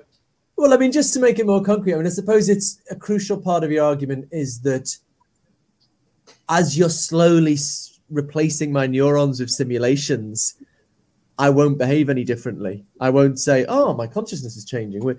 But maybe, I mean, it, it seems an open possibility to me that, it, you know, if maybe as you start to do this, there is some spontaneous um, reaction to it that that is not totally predicted by the underlying chemistry and physics that you would say oh my god things are changing and yeah. maybe maybe with conscious creatures the way they react i mean especially i guess if you believe in libertarian free will or something but that's i don't think that's the only possibility if conscious creatures just spontaneously react to their consciousness in a way yeah. that uh, is not re- reducible entirely to underlying physics and chemistry then then i think the argument's going to gonna gonna fall apart, isn't it? Because you start replacing yeah. neurons and with simulations, they'll go, "Oh my god, what's going on?" So, I mean, so what I'm saying is, there's a sort of choice here. We, we, we can go either way. If we if we start from the assumption that for independent reasons, you, you know, you think a simulation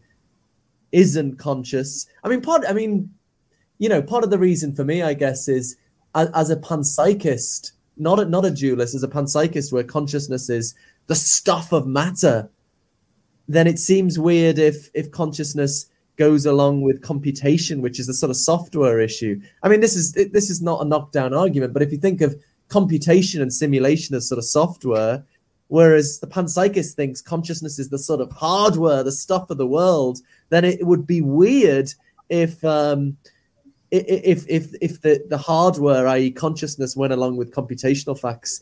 So if I start from that assumption and I run your argument backwards, then I could reach the conclusion that maybe the strong emergence, maybe well, as you start to simulate my brain, I would start to behave spontaneously in ways that you couldn't predict from the underlying chemistry and physics. That's the kind of thought.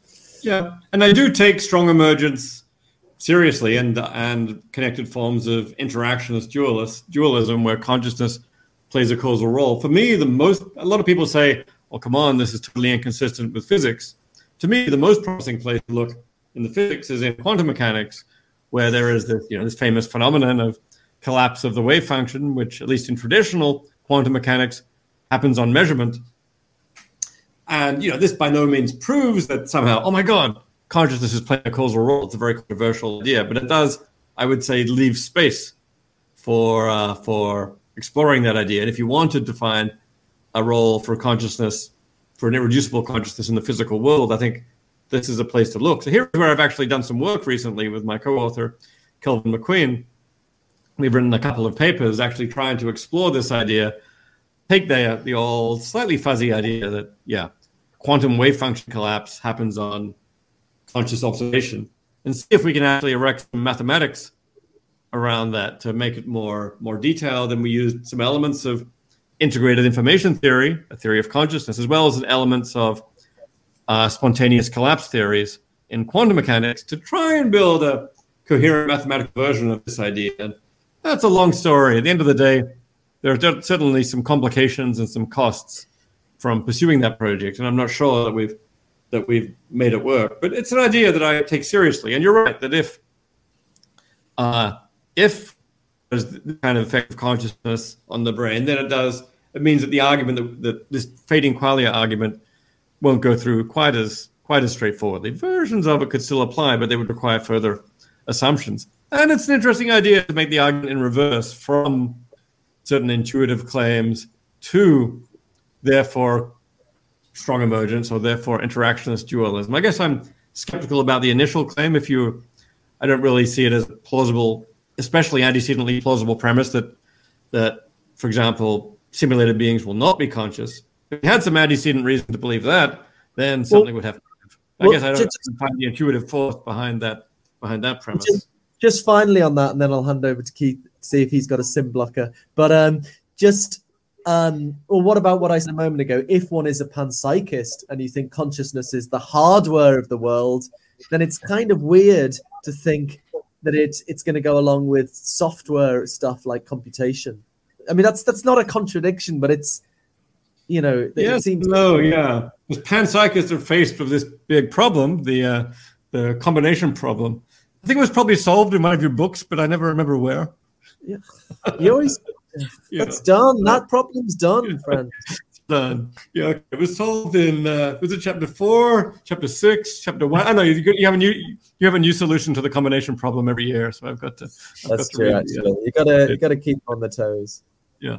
But um, yeah, but I think you know. So yeah, you're right. Panpsychism has one element tied to the the hardware, the basic little bits of consciousness. But then there's the way those bits assemble into a consciousness like ours. And for me, you know, what this is the part that no one understands, the combination problem. But to me, it's at least some of the more some of the more promising, more promising approaches here tend to be tied to things like information processing, computational structure. Among those bits, somehow it's got to be the way they're all connected up, and it's in that at least in that area where they're all connected up. That's a place where I think, you know, right it's natural to look for a connection to computation or information. I mean, somebody might go the other way. They might say, no, it's got to do with some hardware specific mode of combination. I find that kind of implausible given that the structure of our consciousness seems to be so deeply connected to the structure of information processing uh, in the brain. So I think, you know, any theory of consciousness has to accommodate that somewhere. And then we're, we're going to be at least on the road to finding a connection between computation and consciousness. Right. Well, I do have another sim blocker I want to raise some point. But Keith, do, do you have a sim blocker? Um, really, I mean, I, I think I, I, I mean, it's just a very vague point, but it seems I don't see the point of creating simulations really. Uh, I mean, yes, we could we could do we can use simulations to do scientific research uh, in you know, limited ways, but we're talking about a future society that can create uh, world sim world simulations. Then would they need to do that to? Uh, uh, w- is that the only way they'd be able to to solve problems they were facing by by doing by, by running simulations. If it was just for the interest of it, uh, the historical interest, well, I don't know. I mean, wouldn't it be more interesting to simulate life on other planets, future scenarios, all kinds of? Uh, uh, we could explore the universe through simulation rather than sending um, a spacecraft. We could just simulate other worlds, other other beings. So I, the, the idea that that we are in a simulation created by our ancestors or ancestors of creatures like us seems to me just not very likely, but hmm, it's it's just a it's nothing really. Um, I think it'd be much. I think if we were living much more exciting lives, it might be more more plausible. And if we if we, if we were space explorers exploring new worlds, then I think yes, maybe maybe we've been. This is a, this is created to um, uh, uh, as an alternative to space travel, which is well, we are we are consciousness explorers exploring new worlds. Maybe uh, maybe the, the three Keith Frankish and Philip Goff are going to be prime prime targets for a simulation, so they can uh, you know get, get I think exploring going. I, I, I think they're wasting their resources. I think that I, I, I, hope that you know the funding committees don't look into this because it might not be the best use of the of the of the faculty's uh, uh, uh computing resources. Um, Who's going who can come up with the wildest versions of panpsychism and illusionism? Let's simulation for that. Here we are. Maybe. maybe. I, I, was wondering if there's if it faces a kind of problem of evil, because uh, so you know the classic problem of evil against God's existence that um, it's not plausible that an all-loving, all-powerful being would create a universe with so much suffering in. So you're not going to have a, as strong an objection as that. But you might think, you know, these technological advanced societies would probably have some basic moral standards, like, you know, you shouldn't torture people. And so they're probably going to set up some, you know, ethics board for the um, for the permission to create ethic morally permissible simulations. And you know, I think if someone proposed wrote into the committee proposing a universe like this, they'd you know they'd say no way what do you mean? There's like tornadoes and hurricanes and cancer and jesus what do you um you know and they i was thinking i was i was getting carried away. I was thinking they could try and offer some of the the theodicies you know that so richard richard richard dawkins i was going to say. Richard swinburne says you know god creates natural disasters because it gives people the chance to show courage and compassion. So that you know they could try to argue that to the committee but they'd say that'd be ridiculous. You can't you can't create a uh, if, if if if people in a simulation are conscious um you can't create that, such a world with so much suffering. So maybe maybe that gives us a reason actually to think um simulations probably won't be so common. Simulations of a universe like this just because you know advanced societies with basic moral standards wouldn't allow them. Yeah no this is uh this is a serious sim blocker. I mean this is tied to one of Bostrom's sim blockers, we'll be able to create simulations, but we won't actually create many of them. And yeah, there's various reasons that could happen. Maybe you thought they were dangerous, or but yeah, but ethical. If it turns out that you know also all sufficiently advanced societies with this technology are also uh, morally advanced, then there may well be moral reasons not to create uh, simulations, perhaps of universes like this one. I mean, there are really interesting moral questions here. You know, is it okay to create simulations where everybody is happy, or is even that like playing God? Is that somehow immoral? Or if it's okay to create simulations where everyone is happy, how about worlds just where there's a net balance of happiness over suffering? Uh, I don't know. You create maybe creating beings who suffer is is uh, sort of morally worse, so you shouldn't uh, do that, even if there's a net balance of of happiness. But yeah, but one one one can certainly imagine that uh, that ethics would be uh, one major reason why people don't create these uh, these sim blocks. That said, you know, this does rely on the assumption that these societies are in fact going to be highly moral in their uh, in their behavior. And you know, I don't know. we've only got one main example right now of an intelligent society, and yeah, we're I mean it's intermittently moral, but not actually all that good collectively, even at self protection, let alone let alone morality. So I mean, one could be reasonable in assigning a, you know, not finding this sim blocker especially, um, especially plausible. You know, and all going to need is you know some rogue, you know, tech companies or experimenters, whatever who have the technology to use it, or maybe it becomes incredibly useful in some, say, military context or financial context.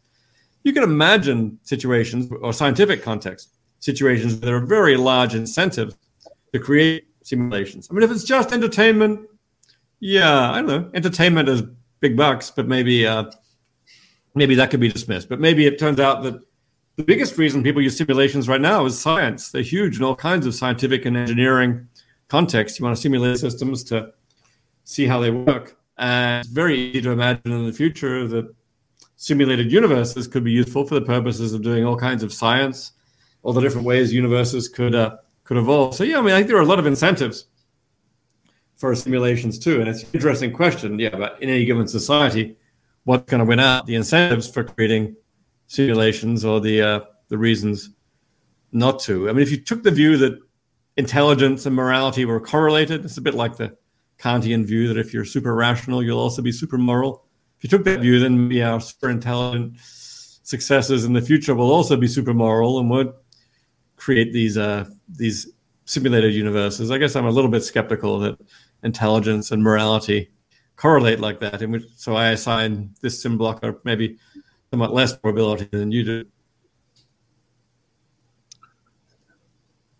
Yeah. Right, so I mean, let's let's let's turn to shall we turn to the other question so the other aspect of this. So let's suppose we you know we can't rule out the hypothesis that we're in a simulation um, or even that it's likely.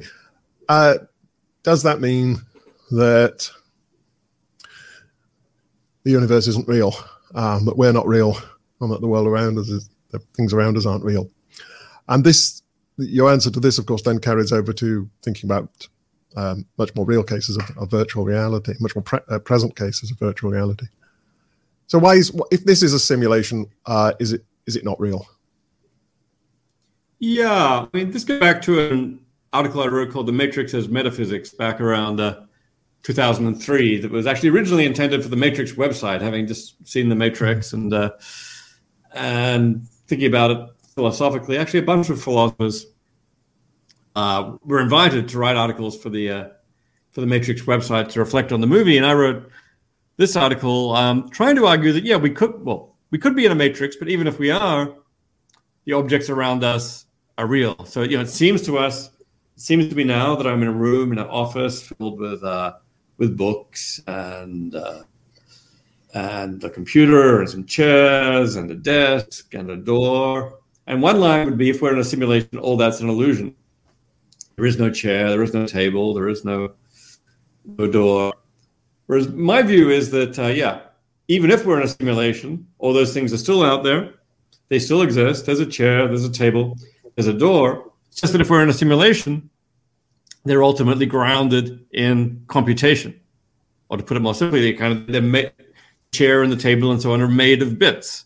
There's a standardly we think they're made of you know chemical entities which are made of made of you know atoms, quarks, and so on. Well, if if we're in a simulation, I said underneath all that is a level of bits, and there's a chair and a table out there, but it's uh, but it's made of bits. And I argue in the book that this is closely related to a hypothesis that physicists take, that some physicists take seriously, at least as a form of speculation, the so-called it from bit hypothesis, that you know atoms and all the familiar entities of physics are grounded in a layer of um, of digital physics. I saw that somebody in the uh, the chat mentioned Stephen Wolfram. Um, he's one of the people that that uh, taken the it from bit idea seriously. At least he's explored digital physics, the idea that physics might be grounded in some kind of cellular automaton-like structure, the so-called game of life, where cells can be on or off and they interact according to simple rules. Yes, um, Stephen Wolfram now has a new, more complex framework, which is a little bit like somewhat different kind of digital physics with different entities. I haven't explored it in great depth. Um, but you know, it's a it's a super interesting framework, as are some of the other digital physics framework out there. And importantly, people who do digital physics don't think this is a way of saying nothing exists. No, it's this, this is what the world, this is what things in the world are made of. And in the book, I argue that the simulation hypothesis is basically, basically equivalent to a certain version of this it from bit hypothesis, where objects are made of bits. I mean, it needs a little bit more detail too. For a simulation, there's a simulator, so there needs to be a creator. This kind of brings in God again. So yeah, now we have what I call the it from bit creation hypothesis. God created the world by saying, let there be bits and arranging the bits, and this created the rest of physical reality. And I say the simulation hypothesis is basically structurally like that. Our simulator, maybe a teenage hacker in the next universe up, arranged all the bits, and that basically had the function of creating this uh, this physical world, and all the objects came along with it. So anyway, if you take that, that approach seriously, which I try to argue for in the book, then yeah, the simulation hypothesis is no longer quite as depressing. It's not a world where all this is a illusion and a fiction. It's just a world where it's a world where all this stuff is still perfectly real. It's just that there's more to reality underlying it. Right. So, in that in that way, thinking about uh, simu- simulated worlds, um, you know, takes us into thinking about about metaphysics generally and about uh, what's fundamental. And the idea is that bits of as of as good a candidate to be fundamental as anything else. Um, I think that's that's I mean, on any account of what's fundamental or the accounts that phys- physicists propose, you know, it's it's it's it's kind of weird stuff. It's nothing like the the stuff we see around us, and it's rather hard to imagine how the phys- how this you know this, this, world around us could emerge from it. And so it's no not more problematic in thinking of it as being just patterns of ones and zeros. Um, I suppose that there is this intuition, though, isn't there? And you discussed this in the book that there has to be that it can't just be differences; it has to be differences in something. Um, there has to be some. It can't just be a pattern of of relations between things. There need to be things that are related in that way. It can't be a pattern of relations. It has to be relations between things. And I mean, of course, one way to go on that is, I suppose, a panpsychist way in saying what it, what's what it's a relation, what these are differences between between different states of, of consciousness. Um, now, I, am really not sure what what physicists think about this. I mean, physicists tend to talk about their theories as describing, I think, you know, describing reality. So I think it's not just a, it's not just the, the maths on its own. The maths actually is a description of something uh, more than the maths. Um, I mean, do you, I mean, do you think this is a good that this sort of way of thinking is is does that is that a good reason for being a panpsychist? Or believing in some unknowable substrate to all this, or are you quite happy with the idea that you know it is just a it's just a pattern of pure differences with no no ground?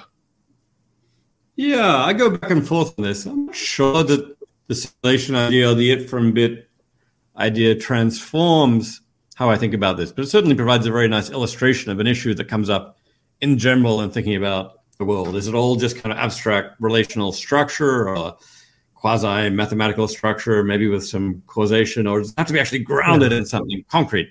You know, that puts the fire in the equations to, yeah. to use a uh, Stephen Hawking's uh, phrase. And I go back and forth on this. In the it from bit context, it's at least a nice illustration. There's two choices. One is called a pure it from bit uh, hypothesis, where yeah, bits are absolutely fundamental in the universe. Maybe the bottom level of the universe is like the game of life there are just like cells which can be on or off. And there's not any, it's not like being on or off as like being red and green.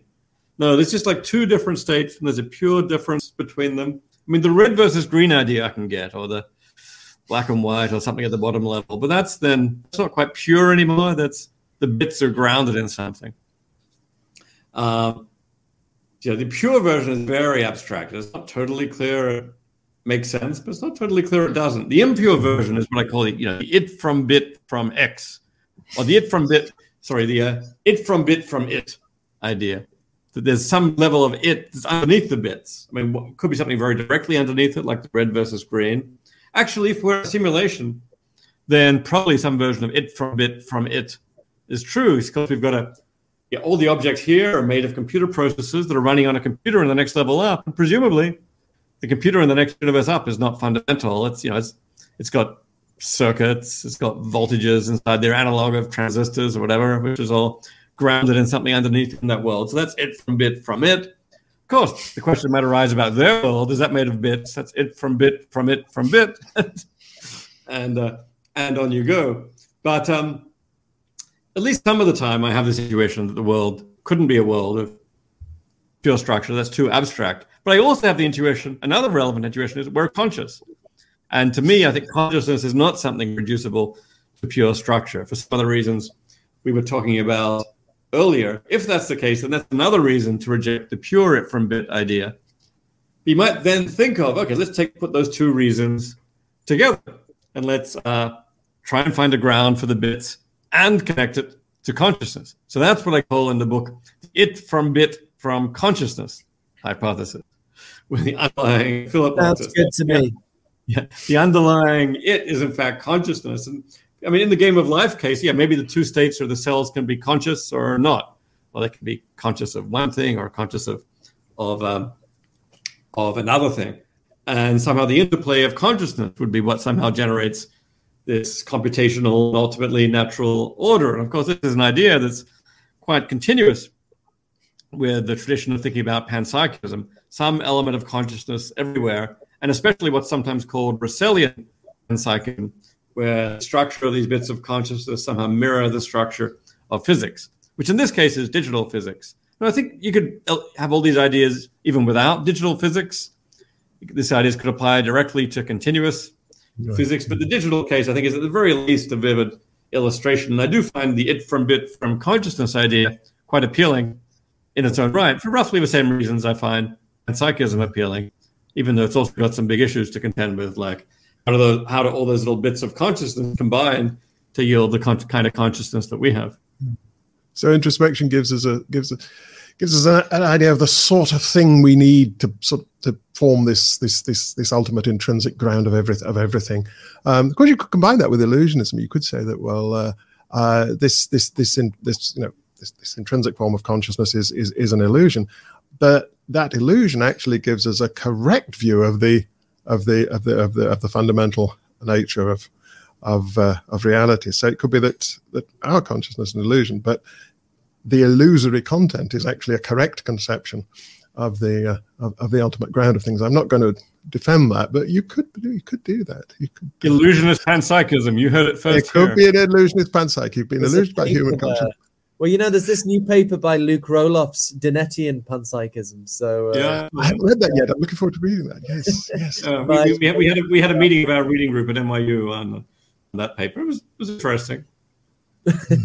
um, yeah, I, am really, I'm actually very sympathetic to this idea that um, a virtual world is would be a real physical world, and um, um, so even if we're in a simulation, this is just an, an, an interesting theory about the radic- the fundamental nature of reality rather than a, a skeptical scenario where nothing exists. But I'm just I'm what I'm maybe more more unsure of is whether this helps deal with skepticism. So this is, I guess, a major aim of the book to undermine mm-hmm. these skeptical concerns that we don't really know that the world is real. And um, one thing I don't I don't remember you talking about. Maybe maybe you did.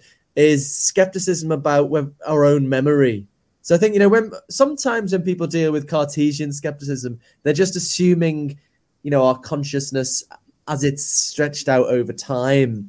And then once you're there, you've, you've maybe got the resources for a sort of inference to the best explanation to an external world. You know, why, why do I have this continuous stream of ordered consciousness? There must be something outside of my mind that's Im- impacting on it. Um, but you know, you might think all I've really got access to is my consciousness right here, right now. And then I have some kind of seeming memories, you know, but you know what why the hell should I trust them? Why, you know, the, the you know, what reason do I have to think my memory is corresponding to something real? So you might, you know, you know, if you analogy I sometimes give for skepticism, you know, if you just wake up with amnesia down a hole and someone's telling you just hear a voice explaining to you how you got there you know it might be lying you might be telling the truth so and you know if we can't even trust our memory you know it seems like how, can we get it? How can we get anything going? So yeah, I mean, do you think? I mean, do, what do you think of that kind of radical skepticism? And and is is there any way this stuff can help address that? Yeah, um, I mean, kind of important to say. I don't claim to be refuting skepticism about the external world in this book. I don't have a solution to the skeptical problem. I think this idea that simulations are real and so on, I think it gives us some purchase on the skeptical problem. It gives us, we at least uh, are able to make some headway by showing that some of our Cartesian intuitions, um, that you know various things could be unreal, are actually you know not quite right and can be undermined. And this, at least, I think, softens up some traditional skeptical, some traditional skeptical arguments will be shown to be unsound. It's certainly not showing that every skeptical argument is unsound, and I'm certainly not saying that every skeptical scenario is a scenario where everything is real. So I'm not refuting uh, refuting the skeptic. One of the major forms of yeah, I've got a whole chapter. The very last chapter of the book goes over a bunch of remaining skeptical possibilities, it roughly says, well, um, these ones I'll deal with by this strategy. These ones I'll deal with by, by this strategy. These ones uh, continue to raise some skeptical problems. In general, for the ones that continue to raise skeptical problems, I try to argue that at least those hypotheses are less simple. Um, so that perhaps maybe abduction, inference to the simplest explanation, might give us a little bit of purchase. But yeah, there's no refutation of the skeptic. But yeah, the case you mentioned about memory is uh, is interesting. This comes under a section on temporary simulations um, in the book. Uh, you know, like the uh, could the world have been created five minutes ago? Could I just have entered a uh, a simulation? Um, one one I've got here. The in the extreme version of temporary simulation, only the present moment is simulated. Sometimes this will be easy. I'm just waking up from a nap in a dark room. Was that your case? Simulators may need only to simulate a few thoughts of experience within a minimal world model. So in that case, okay, who's going to need a giant universe? I'll just simulate that fuzzy feeling of uh, of waking up. When I'm fully awake and attending to the world as I am now, temporary simulations will take more work. The simulators will at least need a model or a basis for everything I'm perceiving and that I'm thinking about. If I might turn my thought and perception to other things, simulators should be ready to simulate those things too. Perhaps the simulation is so brief that this is unnecessary. Could I be in such a momentary simulation right now? I can't rule it out with certainty, but I don't see much reason to think these momentary simulations will be common. In any case, the world model that simulators use for perceiving and thinking about will always serve at least as a local reality, like the local simulations discussed earlier. So the thought is, okay, I'm at least, you know, I'm in a big space, I'm looking around a room, I'm thinking about a whole bunch of stuff. They're at the very least going to need kind of a model to generate those thoughts those perceptions. That'll at least be kind of like local simulation. Local simulation is kind of like the Truman Show. You know, you just you've got uh, you've got some local area being simulated, and not beyond that. So that would be the basis for some reality. So I guess that's my uh, that's my best take on the kind of uh, the kind of scenarios that you have. Of course, that will give us simulation about things much further away that you're not currently perceiving and and uh, and uh, and thinking about. But here, at this point, I'm just trying to refute what I call global skepticism, where nothing yeah. outside of me exists. Yeah, the simulators have built models outside of me. Then global global simulationism skepticism turns out false. Can I just ask you a little bit of a, like a meta level question about like what what we're trying what what what the point of this is. And sorry, that sounds a bit harsh. What is the point of this? But uh, okay, here's a, here's a little secret. The book is presented as refuting, as giving some inroads on the skeptical problem, but that's not ultimately yeah. my, my, my deep motivation here. I no, no, no. refuting the skeptic is impossible. So don't really see this book as a attempted refutation of the skeptic. Rather, it's using that skeptical dialectic to acquire to have a whole lot of insights into into the nature of reality, the nature of the mind, and the connection between them but but just I mean I, so, I mean I guess I'm thinking maybe not not just about your book, but dealing with skepticism in general. You know, I guess suppose we couldn't uh sp- un- refute the skeptical objections. I mean, there's one thing. Does it undermine our certain knowledge, or but, but but suppose it even turns out that you know we don't even know, we don't even have maybe we don't even have good reason to believe that there's an external world, um, you know, we'd still the old Hugh, David Hume point. We'd we'd still just carry on. We'd still live the same lives. We'd still. So you know, w- what is the value? Do you think of of um, responding to skepticism or trying to formulate a response to skepticism, given that you know we'll we'll just carry on regardless whether we can or not. You know, I'm not sure that I see the responding to skeptic, skepticism aspect as being particularly a matter of practical value. As you see, you know, there are people. Life goes on whether we're skeptical or not. As you say, even even skeptics seem to manage mostly to lead lead, uh, lead pretty fine lives. So I don't particularly see the respond to skepticism aspect of this, of say of, of the book as being one of the parts that has strong practical value. I think it has philosophical value. It helps us to uh, both get at some grips about reality, get at some grips about you know what we can get some grip what we can know and what we uh, what we can't know, which I see as intellectual value, the value of understanding, which is you know often the main value I get from philosophy. Now I do think there's also there is some potential practical value but that uh, that comes in more in thinking about the connection to real virtual reality. I think some of these things we've been saying about simulations being real, some aspect of that also applies much less far out virtual worlds, including the virtual worlds that we'll encounter with real VR technology. I want to argue that entities in those worlds can be real and you can actually lead a valuable life there. And these are real practical situations that are going to confront us. And we really do need to think about the technology that's coming, what's its status, what kind of lives can we live. So I think all this reasoning can actually play in to thinking about that technology. But if you want some practical value, I think that's probably going to be the place where it comes in. Yeah, let's let's let's move on to that perhaps onto the this this onto virtual reality. But perhaps before we do that, can I just make something that maybe in some some people's minds? I mean, suppose this is all ultimately realized in uh, in uh, in bits in a uh, in a computer in the next the next world up, as it were, then it seems that we're wrong about uh, uh, a lot. Of, we're, we're, wrong about the world in many ways. We think of the world as being, you know, spatially extended and uh, and uh, uh, you know, physically grounded in physical physical um, material, and it although that's not completely wrong, it is spatial. The the, the, the simulation is spatially extended. You know, the, the, the, computer itself is a is an object in the next world up in uh, occupies space, and it is grounded ultimately in uh, in in, uh, in atoms in that world. We're wrong about the nature of this world. It seems. Uh, now you've got a response to that, uh, and you say that actually we're right about space and, um, and matter and so on in this world. Um, could you could you uh, articulate that for us? The question is, if we're in a simulation, are we wrong about um, about there being space and there being time, and there being matter out there in the world mm-hmm. around us?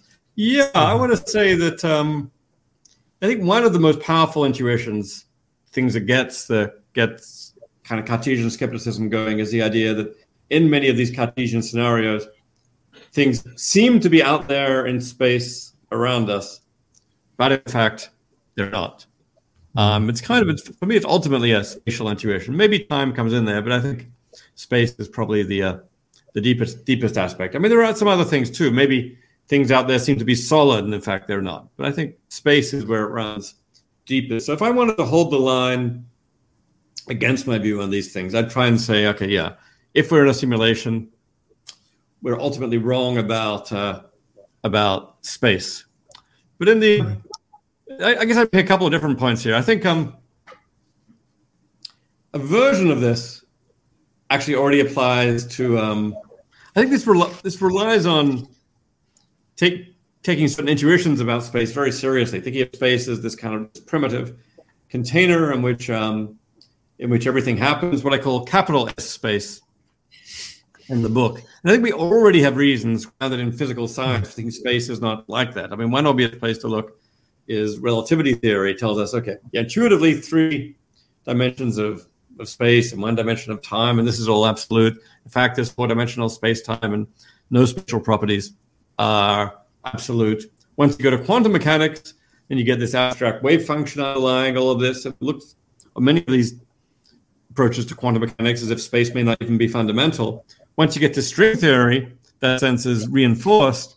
Space may just be emergent from this underlying abstract interplay of uh, multi-dimensional interplay of of strings. So this, to me, is as kind of had the sense of already deflating some of those strong antecedent intuitions about capital S space. Yeah, maybe things we already have grounds from physics to believe that things aren't uh, out there in capital S space. Rather, there is a much more deflated thing, lowercase s space. And the way I actually understand this in the book is to make a distinction between primitivism about space and functionalism about space. I think that the best way to understand space now is in terms of what plays a certain role in the equations of, of physics and the in the physical world. You know, one slogan here is take the old idea there's no action at a distance.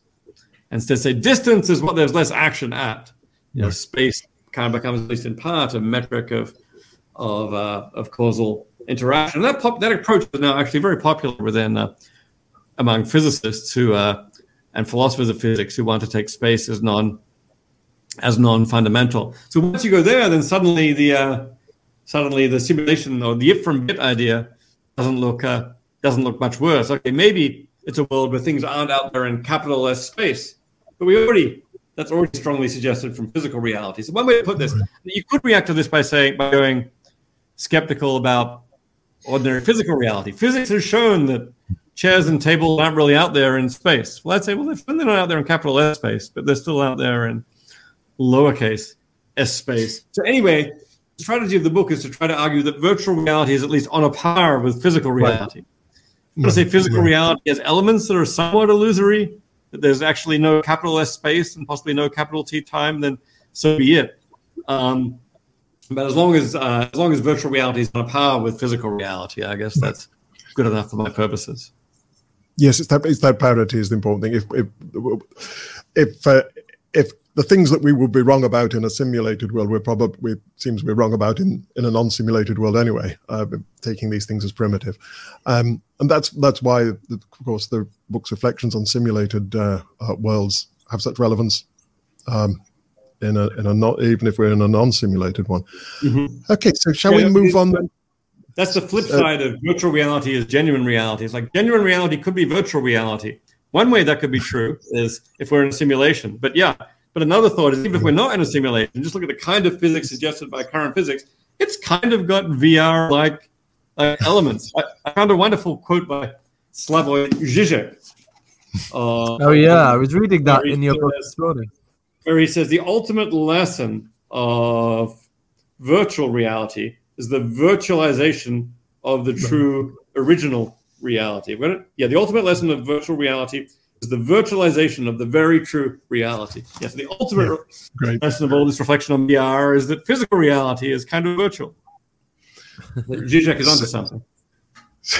So that's so if you, that's if you like the first half of the book where you're using the simulation hypothesis to, to address these you know some really big metaphysical questions about about reality in general but then this the second half you come onto a much more like more practical application of these same ideas to um, situations that we that we know are, are actual um, and that will become increasingly important in our lives. And that's not now simulated reality, but virtual mm-hmm. reality. Do, would you, you want, could you perhaps just begin by distinguishing that from simulate the difference between a simulation and a, and a virtual world, and then talk us through how some of the issues, same issues apply?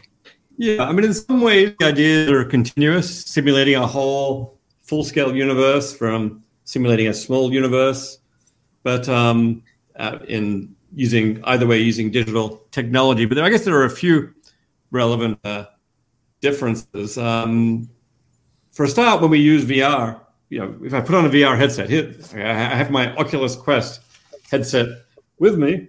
Oh wow! Um, I enter VR, I'm now surrounded by a uh, by a virtual world, which I kind of experience from the inside in this in this uh, three dimensional way.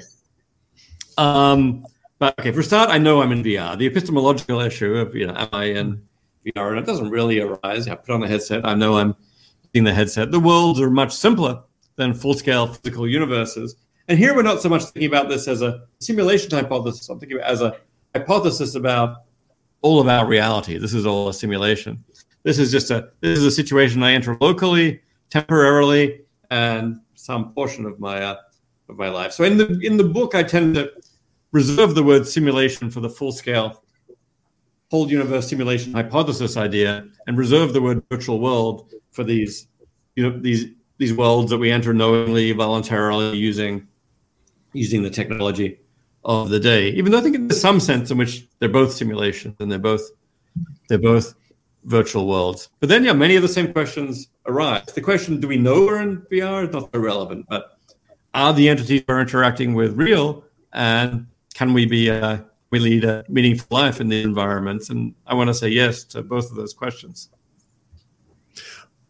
Right, that's something we, we uh, uh, leading a leading a, a, a, meaningful life. That's that's a, very important aspect of this, isn't it? Both both in the mm-hmm. for the simulation hypothesis itself, and also uh, uh, as we spending increasing amount of our time in in virtual worlds. So, um, and of course, we think of of uh, uh, Nozick's famous uh, experience machine, uh, the, the, machine that will create all kinds of uh, wonderful experiences for you, um, but which I think many people feel is a kind of fake. It's not. It's not.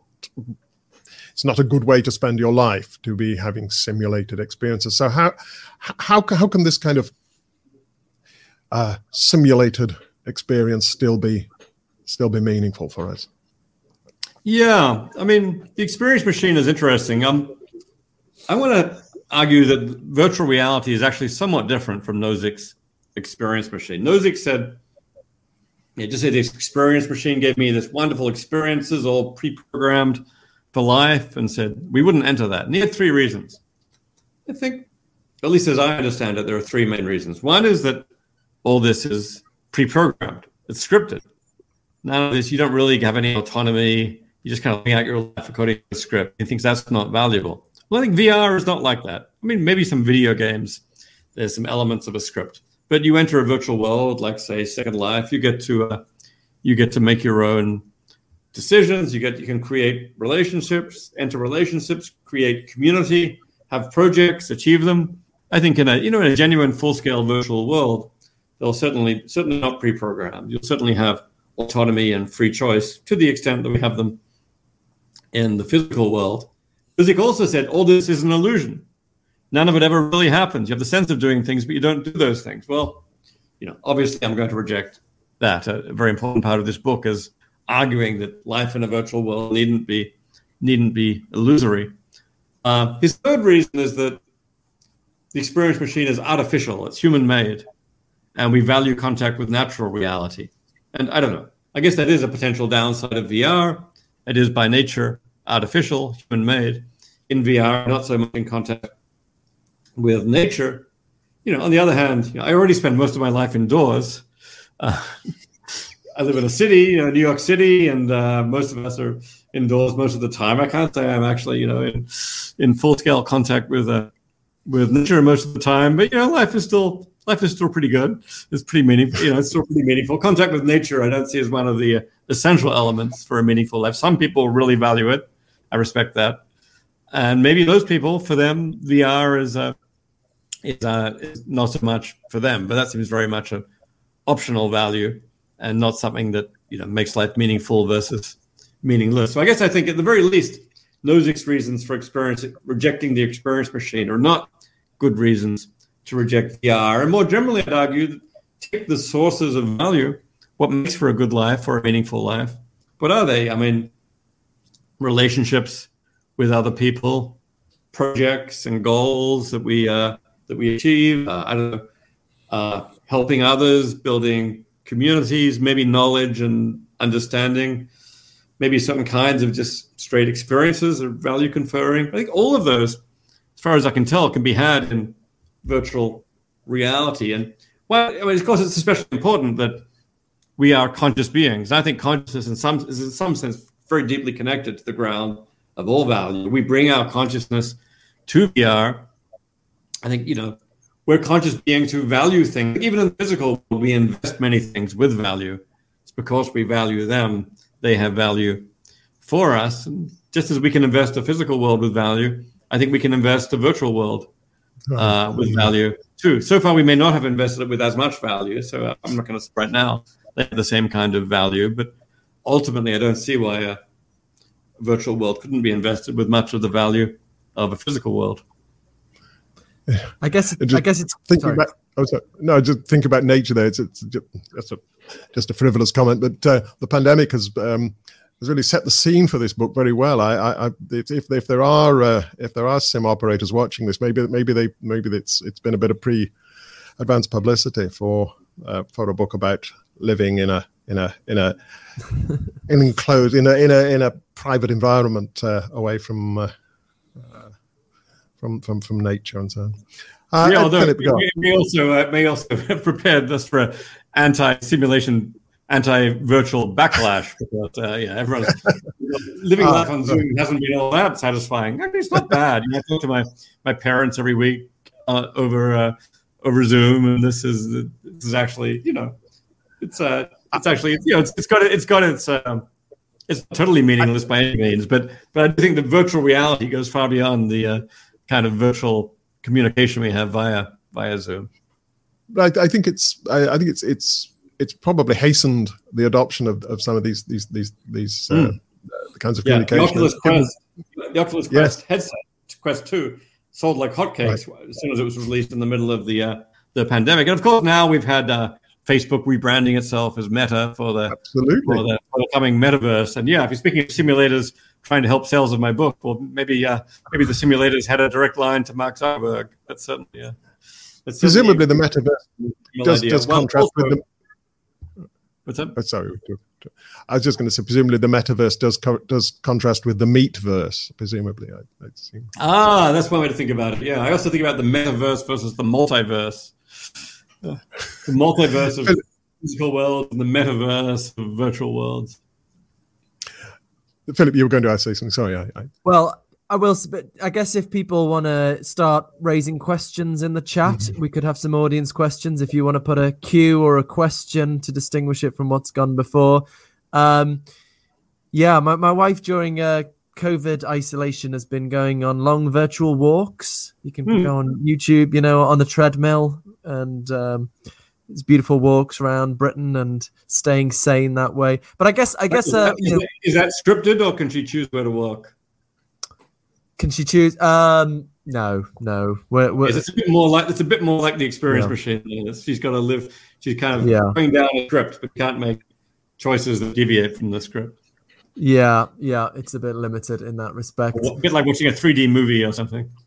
Right, right. Yeah. I guess. I mean, I, I was going to say one uh, one crucial part of there being value in the simulation is that other simulated people are also conscious as well as ourselves, right? I mean, I guess that's that's one major dystopian um, simulation scenario that I'm the only conscious person or whatever. And I guess so. That's not a form of skepticism that the simulation approach helps with. The virtual reality approach helps with, I guess, skepticism yeah, actually, about uh, minds. Grace, the philosopher Grace Helton at Princeton University, has been writing articles on skepticism about other minds and connecting that to the simulation idea. And she thinks you know we actually ought to take very seriously the idea that there will be simulations with just one conscious being, maybe partly for the ethical reasons that you raised uh, you raised before. Maybe right. um, creating consciousness in a simulation will be very much disfavored, and you certainly don't want to create whole worlds of trillions of conscious beings. Maybe some of the simulation, many of them will be zombie simulations where no one is conscious, if that's possible. Or maybe if we're say studying consciousness itself, you'll get permission to sometimes create simulations where one person is uh, is conscious. But at least under certain assumptions, it could turn out that most of the conscious beings are in one person, one conscious person simulations, which then give you some kind of Bostrom-like statistical reasons to believe that you're the only conscious being in the uh, in the universe. I'm not sure if I buy that line of reasoning, but it's super interesting. And uh, yeah, there is the philosophical problem of other minds, and I'm certainly not I'm certainly not trying to refute it using the simulation idea here. And yet, you might use something like Grace Helton's argument to uh, say the simulation hypothesis makes it even more of a serious worry. Yeah, I, I think I cut off for a minute there. Um, yeah, so this is I, I just can't help coming back to worries about the still deep skepticism with memories and other minds that we we- we're still mired in, and um, yeah, it seems like not much consolation to think. Uh, you know, I guess tables and chairs are not the most worrying kind of skepticism, but but um, Yeah, actually, Great Grace Helton also takes a line like this. She says, "You know, once we have skepticism about other minds, I'll give us skepticism about the social in general, and so much of the external world that we care about is social. That so what if we've, you know, maybe even many of our concepts of ordinary chairs and tables even are at some level social concepts. So maybe we've done, we've made less inroads into skepticism if we Hmm. haven't, uh, if we've only done trivial recovery of say physics and haven't brought back the uh, the mental and the social. Well, there's, there's always good an reasons. option. I, think, I, don't, I, don't, I don't think the main motivation behind this book should be understood as well, undermining Right, skepticism. right. yeah, yeah, there are lots of applications. Keith, There's always the option of going structural realist about consciousness, of course.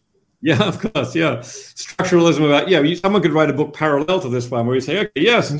the simulation hypothesis makes uh, make the problem of other minds all the more serious because we could be in simulations. However, I'm going to un- I'm going to answer this by showing that in all simulations, people are conscious. Yeah, because of say for structuralist reasons. I actually do believe that hmm. in many simulations, people are conscious, but not quite hmm. for.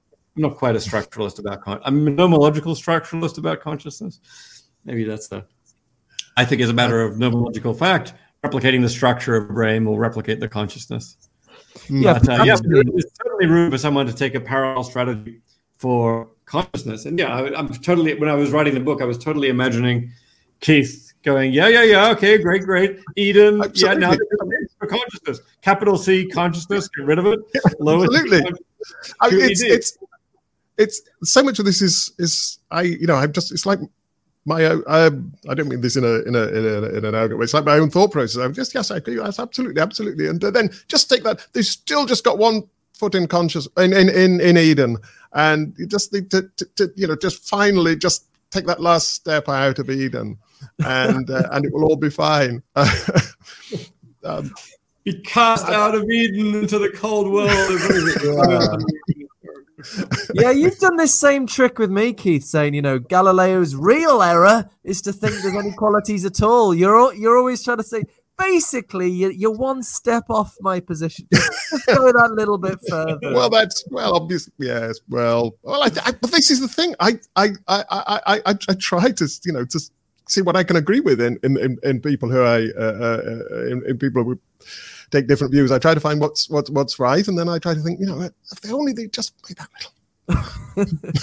um, we, we definitely have to come to audience questions, but something you said there, Yeah. Dave, I thought people might be interested to know that just you kind of said it there. I mean, how, how you can be a, a dualist on the one hand and yet think computational simulation gives you consciousness. Uh, I mean, I, I think people might be interested to see how you square that circle of bringing those two things together. And then we'll definitely come to audience question. Yeah, well, I mean, dualism versus materialism is all about you know, is consciousness reducible to a physical process, or maybe does it merely correlate with a physical process? But then simulate, take the view of like functionalism versus biologicalism, you might call it, or computationalism versus biologicalism. There, the issue is does consciousness go along with certainly specific biological processes, or maybe with certain kinds of computational processes? As far as I can tell, those two things are just orthogonal to each other, two by two matrix reduction versus correlation, and then biology or computation. You can say it reduces to the biology, as some identity theories do, theorists do. You can say it correlates with the biology. You could say it reduces to computation or correlates with computation. And I just embrace yeah, the cell in that matrix that says it correlates with computation. I've got prior arguments for dualism. Consciousness is not reducible to a physical process, but I still think it obviously covaries by in a very deep way um, with physical processes. And for me, by far the most plausible hypothesis, given what we know about consciousness, is that it covaries with information processing or computational processes in the brain. So that's a step downstream from the from the dualism, if you like. But that tends to, to me to at least strongly suggest that the basic laws of consciousness connected to something that's uh, potentially structural, computational, and at least it makes me very open to the idea that simulations will be conscious. Right. I know so you the get law- close to but yeah, yeah, the laws of the psychophysical laws connect consciousness to computational properties and exactly. Okay, let's get some let's get some questions. Andrew Earth, does the possibility of countless independent, disconnected, separate, rebootable virtual realities make what happens in any one virtual world less meaningful? Yeah, I don't know. To me, this looks a little bit like does the fact that we exist in one little corner of the universe and this planet out on the edge of one spiral arm of this galaxy and this huge cosmos, uh, where maybe there are all these other planets and maybe even all these other civilizations and so on, does that make this one less meaningful? I'm inclined to think not. I think our life is still meaningful, even in that context of being in a giant universe where we're a tiny, tiny fraction and yeah, I think I'd say that yeah, the same is true for uh, for virtual worlds. The fact that there are countless independent, separate virtual worlds, it could be, especially if the simulation hypothesis is true, or even the ones we create. But I don't see why it makes one less meaningful. I guess if it turned out that there was only one world and one civilization in the entire universe, then that would be maybe a, have a special kind of meaning. But I don't think the, the the fact that zillions of environments exist make them less meaningful. Um, what if what if is interesting. what if a lot of- uh, go on? What if a lot of those simulations are very similar? If there are lots and lots of versions of of, of the of our current uh, uh, environment being run with with us in it and taking uh, each taking different paths as in a sort of multiverse Hmm. view, wouldn't that make the significance of the choices we make? See, we, uh, we, knowing that, that that that in another world, uh, uh, another version of me will will will make the other choice. That's interesting, and uh, it's kind of reminiscent of David Lewis's modal realism, where every possible world exists. And people say "Then that make kind of morality kind of irrelevant. Okay, well, I'll do something good here, but there's a counterpart of me that's doing something bad there, so I can't really make a difference to the whole of reality. And that I think would be a genuine worry. I'd be surprised if VR is takes exactly takes exactly that form. And I suppose I'd still like to think think. Um, yeah, we can make a difference to our reality, and the hope of making a difference to our reality will make a difference to reality as a whole, unless reality as a whole has been set up in some super perver- perverse way. So I guess I better hope that reality has not been set up in that super perverse way. I suppose the rebootable part of it, particularly thinking about VR, that if you're having a if you're having an adventure in VR, you can keep saving and uh, and you know dying and re- going back to the save point and so on. And um, worlds in which that is true, there it seems that things like risk and uh, the meaningfulness of one's choices are reduced a little bit, maybe. Um, so it was the it was the rebootable aspect. Uh, well, yeah, that was what made me think about it. But if you're living, if you're inhabit, if you spend a lot of time in a virtual world where if you make a, a bad choice, you can simply uh, go back to the last save point and, and, and carry Hmm. on again. That's it. It, there's a sort of sense in which that life would seem less sort of Yeah, I- I with agree. significance than ours. is. I agree. That would seem like a world that we were kind of gaming or manipulating and so on. And to me, that would have less less significance. Um, But that is know, a maybe, common feature maybe- maybe having backup clones where if you die, Right. you, can, you can you can reinstate yourself from an upload copy. Maybe that would be okay. But being able to have a do over for everything, yeah, and I could I could automatically become the world champion of everything by just doing over the last point or the last chess move and so on. Yeah, that would seem less meaningful to me because your achievements would be your challenges would be much less, your achievements would be much less, and that would that would suddenly seem, seem to scale back the the heavyweight meaning of your life. Question Are psychedelic trips virtual realities or a virtual world? I mean, it's interesting. There are so many cases uh, here, like dreams are another relevant case. Um, you know, basically hallucinated worlds that are partly created within your uh, within your brain. I mean, in some ways, they're dreams, and yeah, psychedelic worlds are are somewhat analogous to virtual worlds, but there are a couple of differences. One big difference, of course, is they're created by your own minds. Typically, I mean, maybe psychedelic trips that interact, you perceive the physical world, and it's augmented in various ways. But let's go for the case of an internally generated one. Dreams, I think, are mostly internally generated with some connections to the outside world. So they're they're mind dependent in a way that virtual worlds are not, and that's so one of the one of the key notions of reality, but mind independent. So they're less real in that sense. I guess the other question is whether they have all the causal powers of a virtual world. I think it's very important. You know, objects and we were talking about being able to take many different paths, and objects in these virtual worlds can do many different things. I think some dreams, at least, are more like kind of like playing out of a script or something that Nozickian thing, rather than these entities that genuinely have a lot of different causal potentialities interacting with each other. I don't know. Maybe not dreams are like that. Maybe not all psychedelic trips are like that. But I guess partly for those reasons, I'm inclined to think they're less dreams, schizophrenic hallucination, psychedelic trips are less full scale autonomous realities than, say, a virtual reality is. But maybe some cases where mm. um, where they unfold in a somewhat more autonomous way that at least gets them closer. Uh, and of course, that's very that's something you, you, you, say a lot about in the book about the, the, the case for thinking of virtual objects as um, simulated objects as being real is that we, we can interact with them in the same way that we can react interact with, with physical ones, um, even if they're yeah. just ultimately patterns of patterns of bit of uh, uh, of uh, of uh, ones and zeros.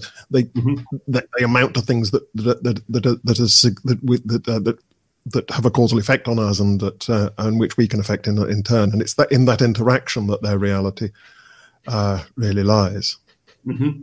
And I think part of the interaction is there's many possibilities for interaction. It's not just living yeah. out a script where we seem to be interacting, but if I did this, they do that. If I did this, they do that. And yeah, yeah yes. I think um, I don't know whether dreams maybe have some elements of that, but I don't think they have it in a full scale way and you have you have some very interesting discussion of about um, uh, uh, well, you talk about Boltzmann brains, but also about just you know uh, coincidental collections of particles that that that that that, yeah. that, that assume a certain form and unfold in a certain way. But unless, as you say, they, they, the, the appropriate counterfactuals are true of them, that they would unfold in this way if this thing happens, so on. They yeah. don't really count as as, as instantiating uh, uh, uh, real minds and brains and interactions and so on. Uh, Question uh, from Unknown Knowns Philosophy. What credence does Chalmers put in full blown idealism? Does he see it as more plausible than physicalism? Hmm. Hmm. I think your idealism is somewhere in the uh, in the mix. It, it also depends a lot what you'd count as idealism. I understand idealism as yeah, everything is grounded in the mental. That's consistent with uh, single mind idealism, where everything is grounded in a single mind, like the mind of God form of cosmopsychism, but it's also consistent with a version of panpsychism, where there are mental properties everywhere. There are many different minds, and the whole world is grounded in the interaction of those minds. I guess, you know, I think I'm sympathetic with panpsychism and cosmopsychism as possibilities. I think they're faced by a massive, they're both faced by a massive combination problem or decombination problem.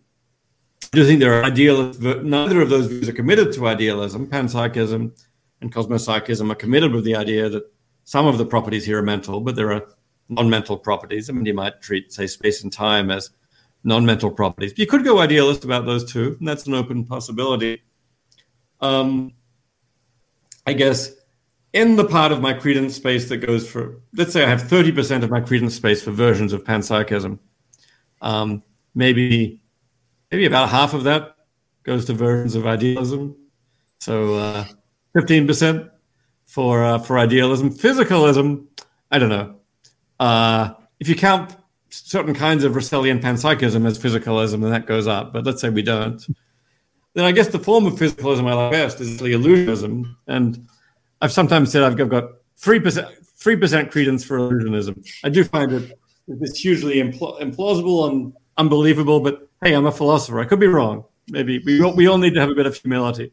I could be wrong. So 3% for illusionism, maybe another 2% for other forms of physicalism, because I could be wrong there too.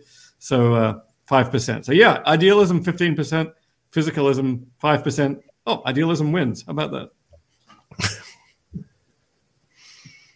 uh, no, unknown known Sazi, another interesting question. Doesn't the reason we are the reason we are simulating simulated affect our meaning of life quite a bit? What if pains and hardships are simulated for the purpose of alien entertainment. I mean, this makes brings to mind uh, again the interesting connections you make to theism. You know, you, you, you, the ways in which we can think of the simulation hypothesis as a kind of theism, like there's a thinking of the simulator as a creator in some case, in some sense. And I suppose, again, that the, the issue of the creator's intentions. People like the theistic hypothesis, I guess, because they think it's a, a good creator that's wants to have a relationship with us and endow our lives with meaning and so on. But um, there could be some nasty simulators as well, or I guess this. Yeah, no. If we're constantly being manipulated, then that's certainly uh, that certainly becomes more of a dystopian possibility. Maybe uh, yeah, if the simulators are frustrating us around every corner, or if we're constantly being helped, it's like,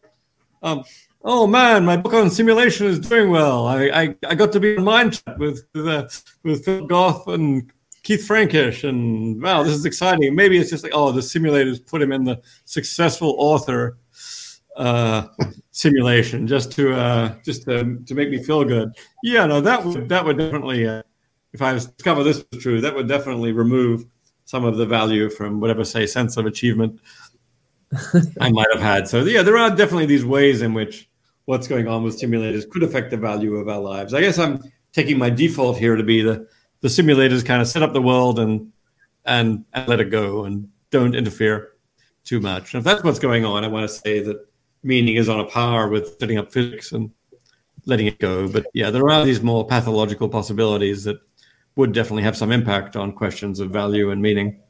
Maybe you plan this for yourself. Maybe you design this simulation for yourself. As uh, maybe you're in some future dystop future world where you know there's no challenges, everything's fine, and you thought, I want to live a life of a of a rock star philosopher, techno philosopher, and um, yeah, maybe I just chose that maybe I just chose that program in Nozick's experience machine. Put me in yeah. the the blah blah blah author uh, experience machine. Actually, um, as Jennifer Nagel pointed out to me, Nozick himself should have taken very seriously the possibility he was in the experience machine. He was a very handsome philosopher working at Harvard University with won the American Book Award. His work was so acclaimed. Of course, he's in the experience machine.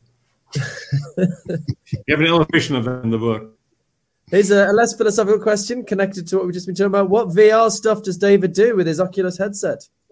Let's see. Last night, I actually, for the first time, went into VR and gave a gave a full scale talk there to a to a bunch of people in a space called uh, AltSpace VR. So I occasionally use it for uh, for for uh, yeah, that was that was fun.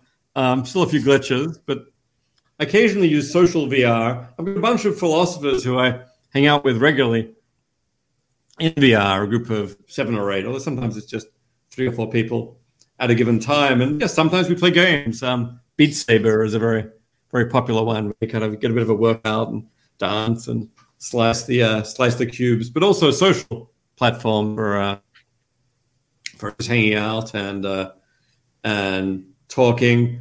I actually use the headset less than you might think. I mean, give I spend who knows, huge amount of my life in front of a computer screen and I'm addicted to the internet and so on. I don't find VR addictive in quite the same way. I'll go in for 30 minutes at a time or something, but then I don't know if it's exactly the nausea or the motion sickness or just there's something about it which, at least right now, is slightly aversive. You don't want to spend six hours inside VR. So, you know, so I only I use it here and there. Once there's a really great social platform, or once people start organizing conferences in VR, that'll be interesting. I'm part of an augmented reality project at uh, at Glasgow that's just getting off the ground, and um, there's been some talk of having some workshops actually in in VR, and I'd, I'd like to see that that start to happen. That could be interesting. Yeah, because what, what what I miss about Zoom conferences is you know chat chatting in the coffee break and so on. If you could, yeah, it's and, totally uh, gone. But in VR, you can do that. You can just wander. Our avatars can wander over into a corner and and talk to each other. Um, maybe, maybe just do one or two more. Uh, here's an interesting one, actually. Peter Ruberg asks if small c space is real in simulations, is the same true for small t hmm. time? Does this have connections to the issue of hmm. consciousness? So, how do we think about. Time in a simulation? Or yeah, I mean, I do think that the capital T versus small t distinction is fairly plausible for time in that you know we have this sense of time flowing and passing as on so-called a theories of time but physics seems to strongly suggest in various ways that maybe that nothing like that is real. There's just these structural relations between evolution of certain processes in a block universe. Um, so I do think some such distinction is plausible. I guess I don't think it's forced on you by the simulation idea to quite the same extent, because simulations, you know, life seems to unfold in time, simulations unfold in time in a similar way. And at least for ordinary experiences, say a VR or of a simulation, um, you can just hold on to the idea that uh, these are still unfolding even in capital T time. Now, maybe there are things that can happen that would destabilize that. Maybe we'll build universe simulations where one second passes in the uh, simulated time and a century passes inside the simulation and we'd speed it up and slow it down and maybe that might somehow destabilize our notion of of capital T time. Yeah, Yanis, yeah. sorry. Yanis Varoufakis, I just finished his new book, uh, Another Now, and mm. there's it is created in that, that a machine that you just go in it for a split second, but it's a sort of eternity of time, and ah, so you can cool. kind of live forever. And but he has to destroy it because big tech tries to steal it and manipulate it, so it ends up getting destroyed. But um, yeah. Who who wrote that book? You know Yanis Varoufakis, who was the uh, the Greek finance minister in the ah, uh, yeah, sure. sure. and yeah. uh, it's it's about and it's about um, they create an, a wormhole to an alternative universe which mm-hmm. split in 2008 and they after the crisis they rebuilt society in a kind of post-capitalist way and and it's an excuse for him to lay out his sounds his, like an allegory yeah it's an excuse for him to lay out in great detail his post-capitalist ideal society and great it's great cool. okay we got one more question here going back to classic Chalmers I guess just at, d- during a conversation with Richard Brown, you referred to type B physicalism as incoherent. Could you expand more on this and why you included it as a response to the zombie argument? So we're going back very much back to the hard problem here. I guess you, you said you're attracted to illusionism as the uh, you know if you're going to go for materialism. What's what is wrong with the, the more conventional materialist view that you know consciousness is perfectly real? It's just identical with certain patterns of neural firings or something. What's what's wrong with that? Yeah, so there's a reference here to type B physicalism. So I guess I make the distinction between type A physical. I mean, there's all these big apparent epistemic gaps for consciousness. It's like from the physical facts, you couldn't know the phenomenal facts. You can conceive of physical facts without the facts about consciousness. Type A physicalism denies the epistemological gap. It says, oh, there isn't one.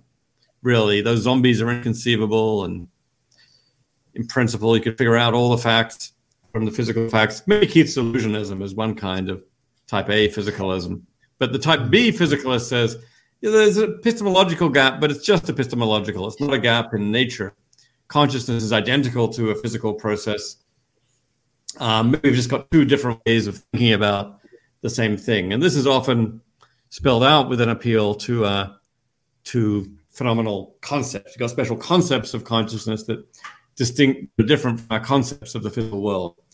Why do I reject that? Oh boy, so complicated. Um, many different reasons. Um, this is where we start to disagree, actually, isn't it? You, are saying when we first met, I was saying you're wrong, you're wrong, yeah. and uh, was it. it was how, how, exactly to disagree with yeah. this type B physicalist position that much of my yeah. PhD was on, actually. You thought my arguments against type B physicalism were not very good, and that yeah, you had better arguments against uh, type B physicalism. The type B physicalism says yeah, there are these two concepts that could pick out the same thing. I've a lot of one of my arguments against that view used this framework of two-dimensional semantics to try and argue that where you had these different concepts, there would always be different properties too. Um, another argument I've given is it doesn't really help with what I call the explanatory gap because you need to uh, assume special features of phenomenal concepts that are just as hard to explain as those features of uh, as the special features of consciousness that one might have been trying to uh, to explain. So yeah, it's it's complicated. It's a very popular view. It's still a popular view out there. Maybe not quite as popular as it, as it once was. It's a popular and uh, and important view. It's got a lot going for it because seems like you might be able to have your cake and eat it too. Yeah, consciousness, situations about consciousness, but still physicalism. But, but yeah, ultimately, I think it does require some very strong underlying philosophical commitments that I'm not comfortable making. I, I guess this is we, we can all agree on actually on this. Uh, this is yeah. we're absolutely all on the same page. Eh? David Papineau is coming next week, right? He'll be he'll be. right. Yeah. yeah. I mean, I guess if if people are interested in the in the techie details a, a tiny bit, I guess the difference between me and Dave is, as I understand it, Dave might disagree on even why on even how we disagree, but the two dimensional semantic framework. I mean, my issue was that it sort of has the assumption that all concepts have a kind of a priori bit, and I actually agree with David Papineau, our next guest, that maybe maybe that isn't true. Maybe there could be some concepts that are just sort of point at things and have no kind of a priori bit. Uh, so in, in, so I, I kind of agree with David Papineau against Dave Chalmers' general semantic assumption there. And then my approach is rather to focus on specifically experiential concepts, what are some what what Dave called and people generally call now phenomenal concepts, and say they're not like that. Maybe there could be mm. concepts that just mm. kind of point, but experiential concepts aren't like that. When I think about my pain introspectively, mm. I'm not just sort of blindly pointing at something. I don't know what the hell it is. But anyway, yeah, it's well. That's it. I mean, you've got to point at the phenomenal bit. I mean, uh, that. I mean, I you know, I, I, whatever I can point quite happily to whatever's happening right now, and uh, without any commitment to there being a distinctively phenomenal bit to it. So it's got to be pointing to this this this phenomenal uh, thing that's present to me. Yeah, that's interesting, Keith. I mean, the way you characterized your view before you said, you know, I'm happy to say I can recognize certain things inside mm. myself. I guess that's kind of how David Papineau thinks about mm-hmm. experiential concepts, but he doesn't want to say he's an illusionist. He wants to say that's just our ordinary kind of concept. Whereas I think yeah. Keith and I both agree that's that's not that's not the normal kind of philosopher's kind of idea of consciousness, at least. Um, mm-hmm. Yeah, mm-hmm. getting a bit techie now, aren't we? but, uh, yeah, I think uh, you, Philip, your and my just differences here. It's, it's, it's a bit like the yeah the the Marxist, the Leninist, the uh, the, Trotsky, the Trotskyite, and so on. It's like yeah, ultimately, I think the arguments we want to make against the Type B materialist is somewhat somewhat similar. Maybe it's true that you can your version of it requires some fewer assumptions than mine. But yeah, I, I think you're going to kill me with an ice pick. I think there's, yeah. there's another point that that, that that David has himself mentioned that what once you you know accept type B physicalism, you don't feel sort of any you still feel completely puzzled by how it can be true, even if you've hmm. accepted on abductive grounds that it is true. You still feel it doesn't doesn't you know it just doesn't seem. Whereas well, once you realise once you've inferred that Clark Kent is really Superman, you're okay with that. But in this case, there's some sort of resistance, and that yeah, there, there, this, is, this well this is why i think we do need to talk about illusion because it's either you know it's there, there's something there that's uh, that's either real and problematic or illusory and I, I think you know this is where we're all on the same page the idea that you can sort of uh, conceptualize it away just no not with it not with that does this mean you're going to kill me with an ice pick if this is sort of Oh yeah, who's Trotsky? Trotsky. oh no, it was Stalin who Stalin who killed. It wasn't Lenin. It was Stalin killed Trotsky with an ice pick. But uh, yeah, right, yeah, I, I, I didn't quite get who which of us was which, but um, I think I think we Philip and I were some versions of this, and Keith is a, Keith is a different thing. Oh right, okay, well that's good. He's a capitalist in this analogy. oh God, I am now. Um, no, I'm an anarchist. I'm an anarchist. Type B is the uh, is the czar, right? I'm I'm Kropotkin. I'm I'm, I'm, I'm, I'm, I'm, I'm an anarchist. I'm sure there's a paper in this somewhere. Yeah, um, paper in everything somewhere. Well, Dave, thank you for coming mm. on. It's been um, it's been a fascinating discussion, and everyone should definitely buy this book, which is um, how's it going, by the way? How how is the book going? Is it good? Is it good. Uh, here's the American version, by the way. You had the uh, oh.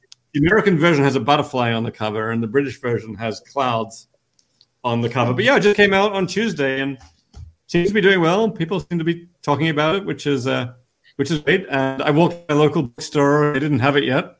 I hope that means they hope that means they sold all their copies, but who knows? But yeah, so far so good. Fantastic. Well, great, thanks so much for coming along, and um, I hope you continue your simulated existence. Um, By the way, if I want to read the chat afterwards, do you guys save the chat, or how does it work? I think it goes up on on YouTube, doesn't it? I think it appears on YouTube. Um, It's there's a bit there. of processing happens, but it does seem to appear there eventually. Yes. Okay, very good. Looks like there's a lots of great stuff here in the uh, in the chat. So I'll go back and study that later. Sean Carroll is the ultimate Jeff Bezos style capitalist in this. I thought Dan Dennett was going to be the uh, Yeah. No, no, no. Bezos here, but no. Okay. Okay. Thank you very much, Dave. Wonderful book. Wonderful chat. Absolutely. Thanks for coming on. Thank Thanks, you very we'll much. Thanks. Real pleasure talking to you both. Absolutely. We, we enjoyed it very well. I enjoyed it. Yeah. Absolutely. Oh, okay. Wow. We've done we've done another three hour one. We're, we're gonna have to make these things short, won't we? I don't know, but but uh Well, yeah, yeah, yeah. I, yeah, I, I, I hope people enjoyed it, and perhaps we are a little, um, uh, a little indulgent sometimes. But I know D- Dave, I could talk to him all day. Um, so uh, it's it's always fascinating to talk to him. He's one of the most. He's uh, so, so- someone once asked me who was the, who, who, who was the well, I can't, some, uh, I can't remember which famous sportsman. I can't remember which sportsman it was. I some Olympic athlete. Um, you know, the pinnacle of of, of, of the, the profession and, and philosophy. And I said, well, I think it's got to be Dave Chalmers because whether you agree with him or not, he's one of the the the the, the, the, sharpest, deepest, most accessible thinkers. And it's always a pleasure to engage with him and his work. absolutely. I, I like I like how much variety there is in the book as well. Different. I think I got kind of got hooked up on the skepticism issue, but uh there's such a I guess that's exploring so many different of the big questions. I suppose my only regret is we didn't bully you more. I think that was my. We need. I need to think about. you- What is it with this antagonism with you? You, you, you, need some sort of anger management or something.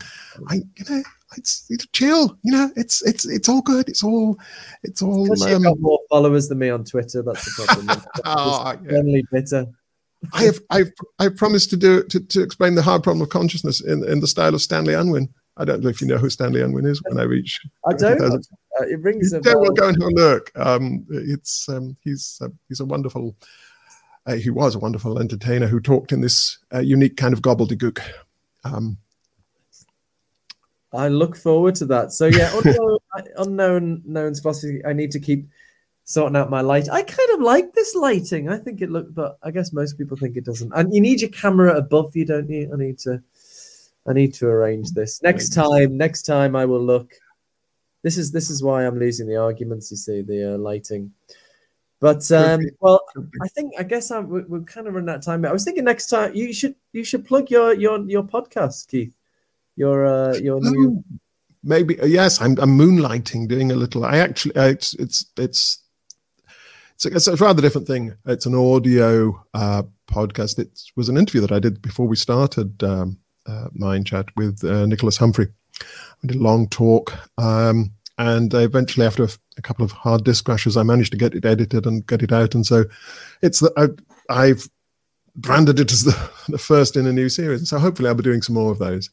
Um, but Mm. those are more um uh well, I was going to say, I was going to say less less combative um, than, than than than mind chats, um, more reflective, perhaps a little more uh, in the in the way of just asking questions and letting the the interviewee uh, respond. But um, yeah, I'm I looking- might just love this. I'm looking forward to listening to it. Maybe next time in our after chat we could discuss the your Yeah. interview. I haven't, Good idea. Oh, and we our next one. It's it's not next week, is it? Uh, is it or is it? we, ha- we haven't got a date booked in yet. But All right, because I think you said next week, and I I, I got uh, did I, maybe I did say next week, but next month meant, yeah. next month. We'll look. That will be that should be a good one with uh, with David. We should be able to get down really into the into the into the fine uh, details of uh, of the metaphysics of consciousness. I think. Absolutely, sort it all out. And you know, I mean, at the end of the day, like as we found with Dave, you know, there are many things we agree on, and um, you know, I think at the end of the day, con- we can both agree that you know, consciousness is wherever it is. and nowhere else.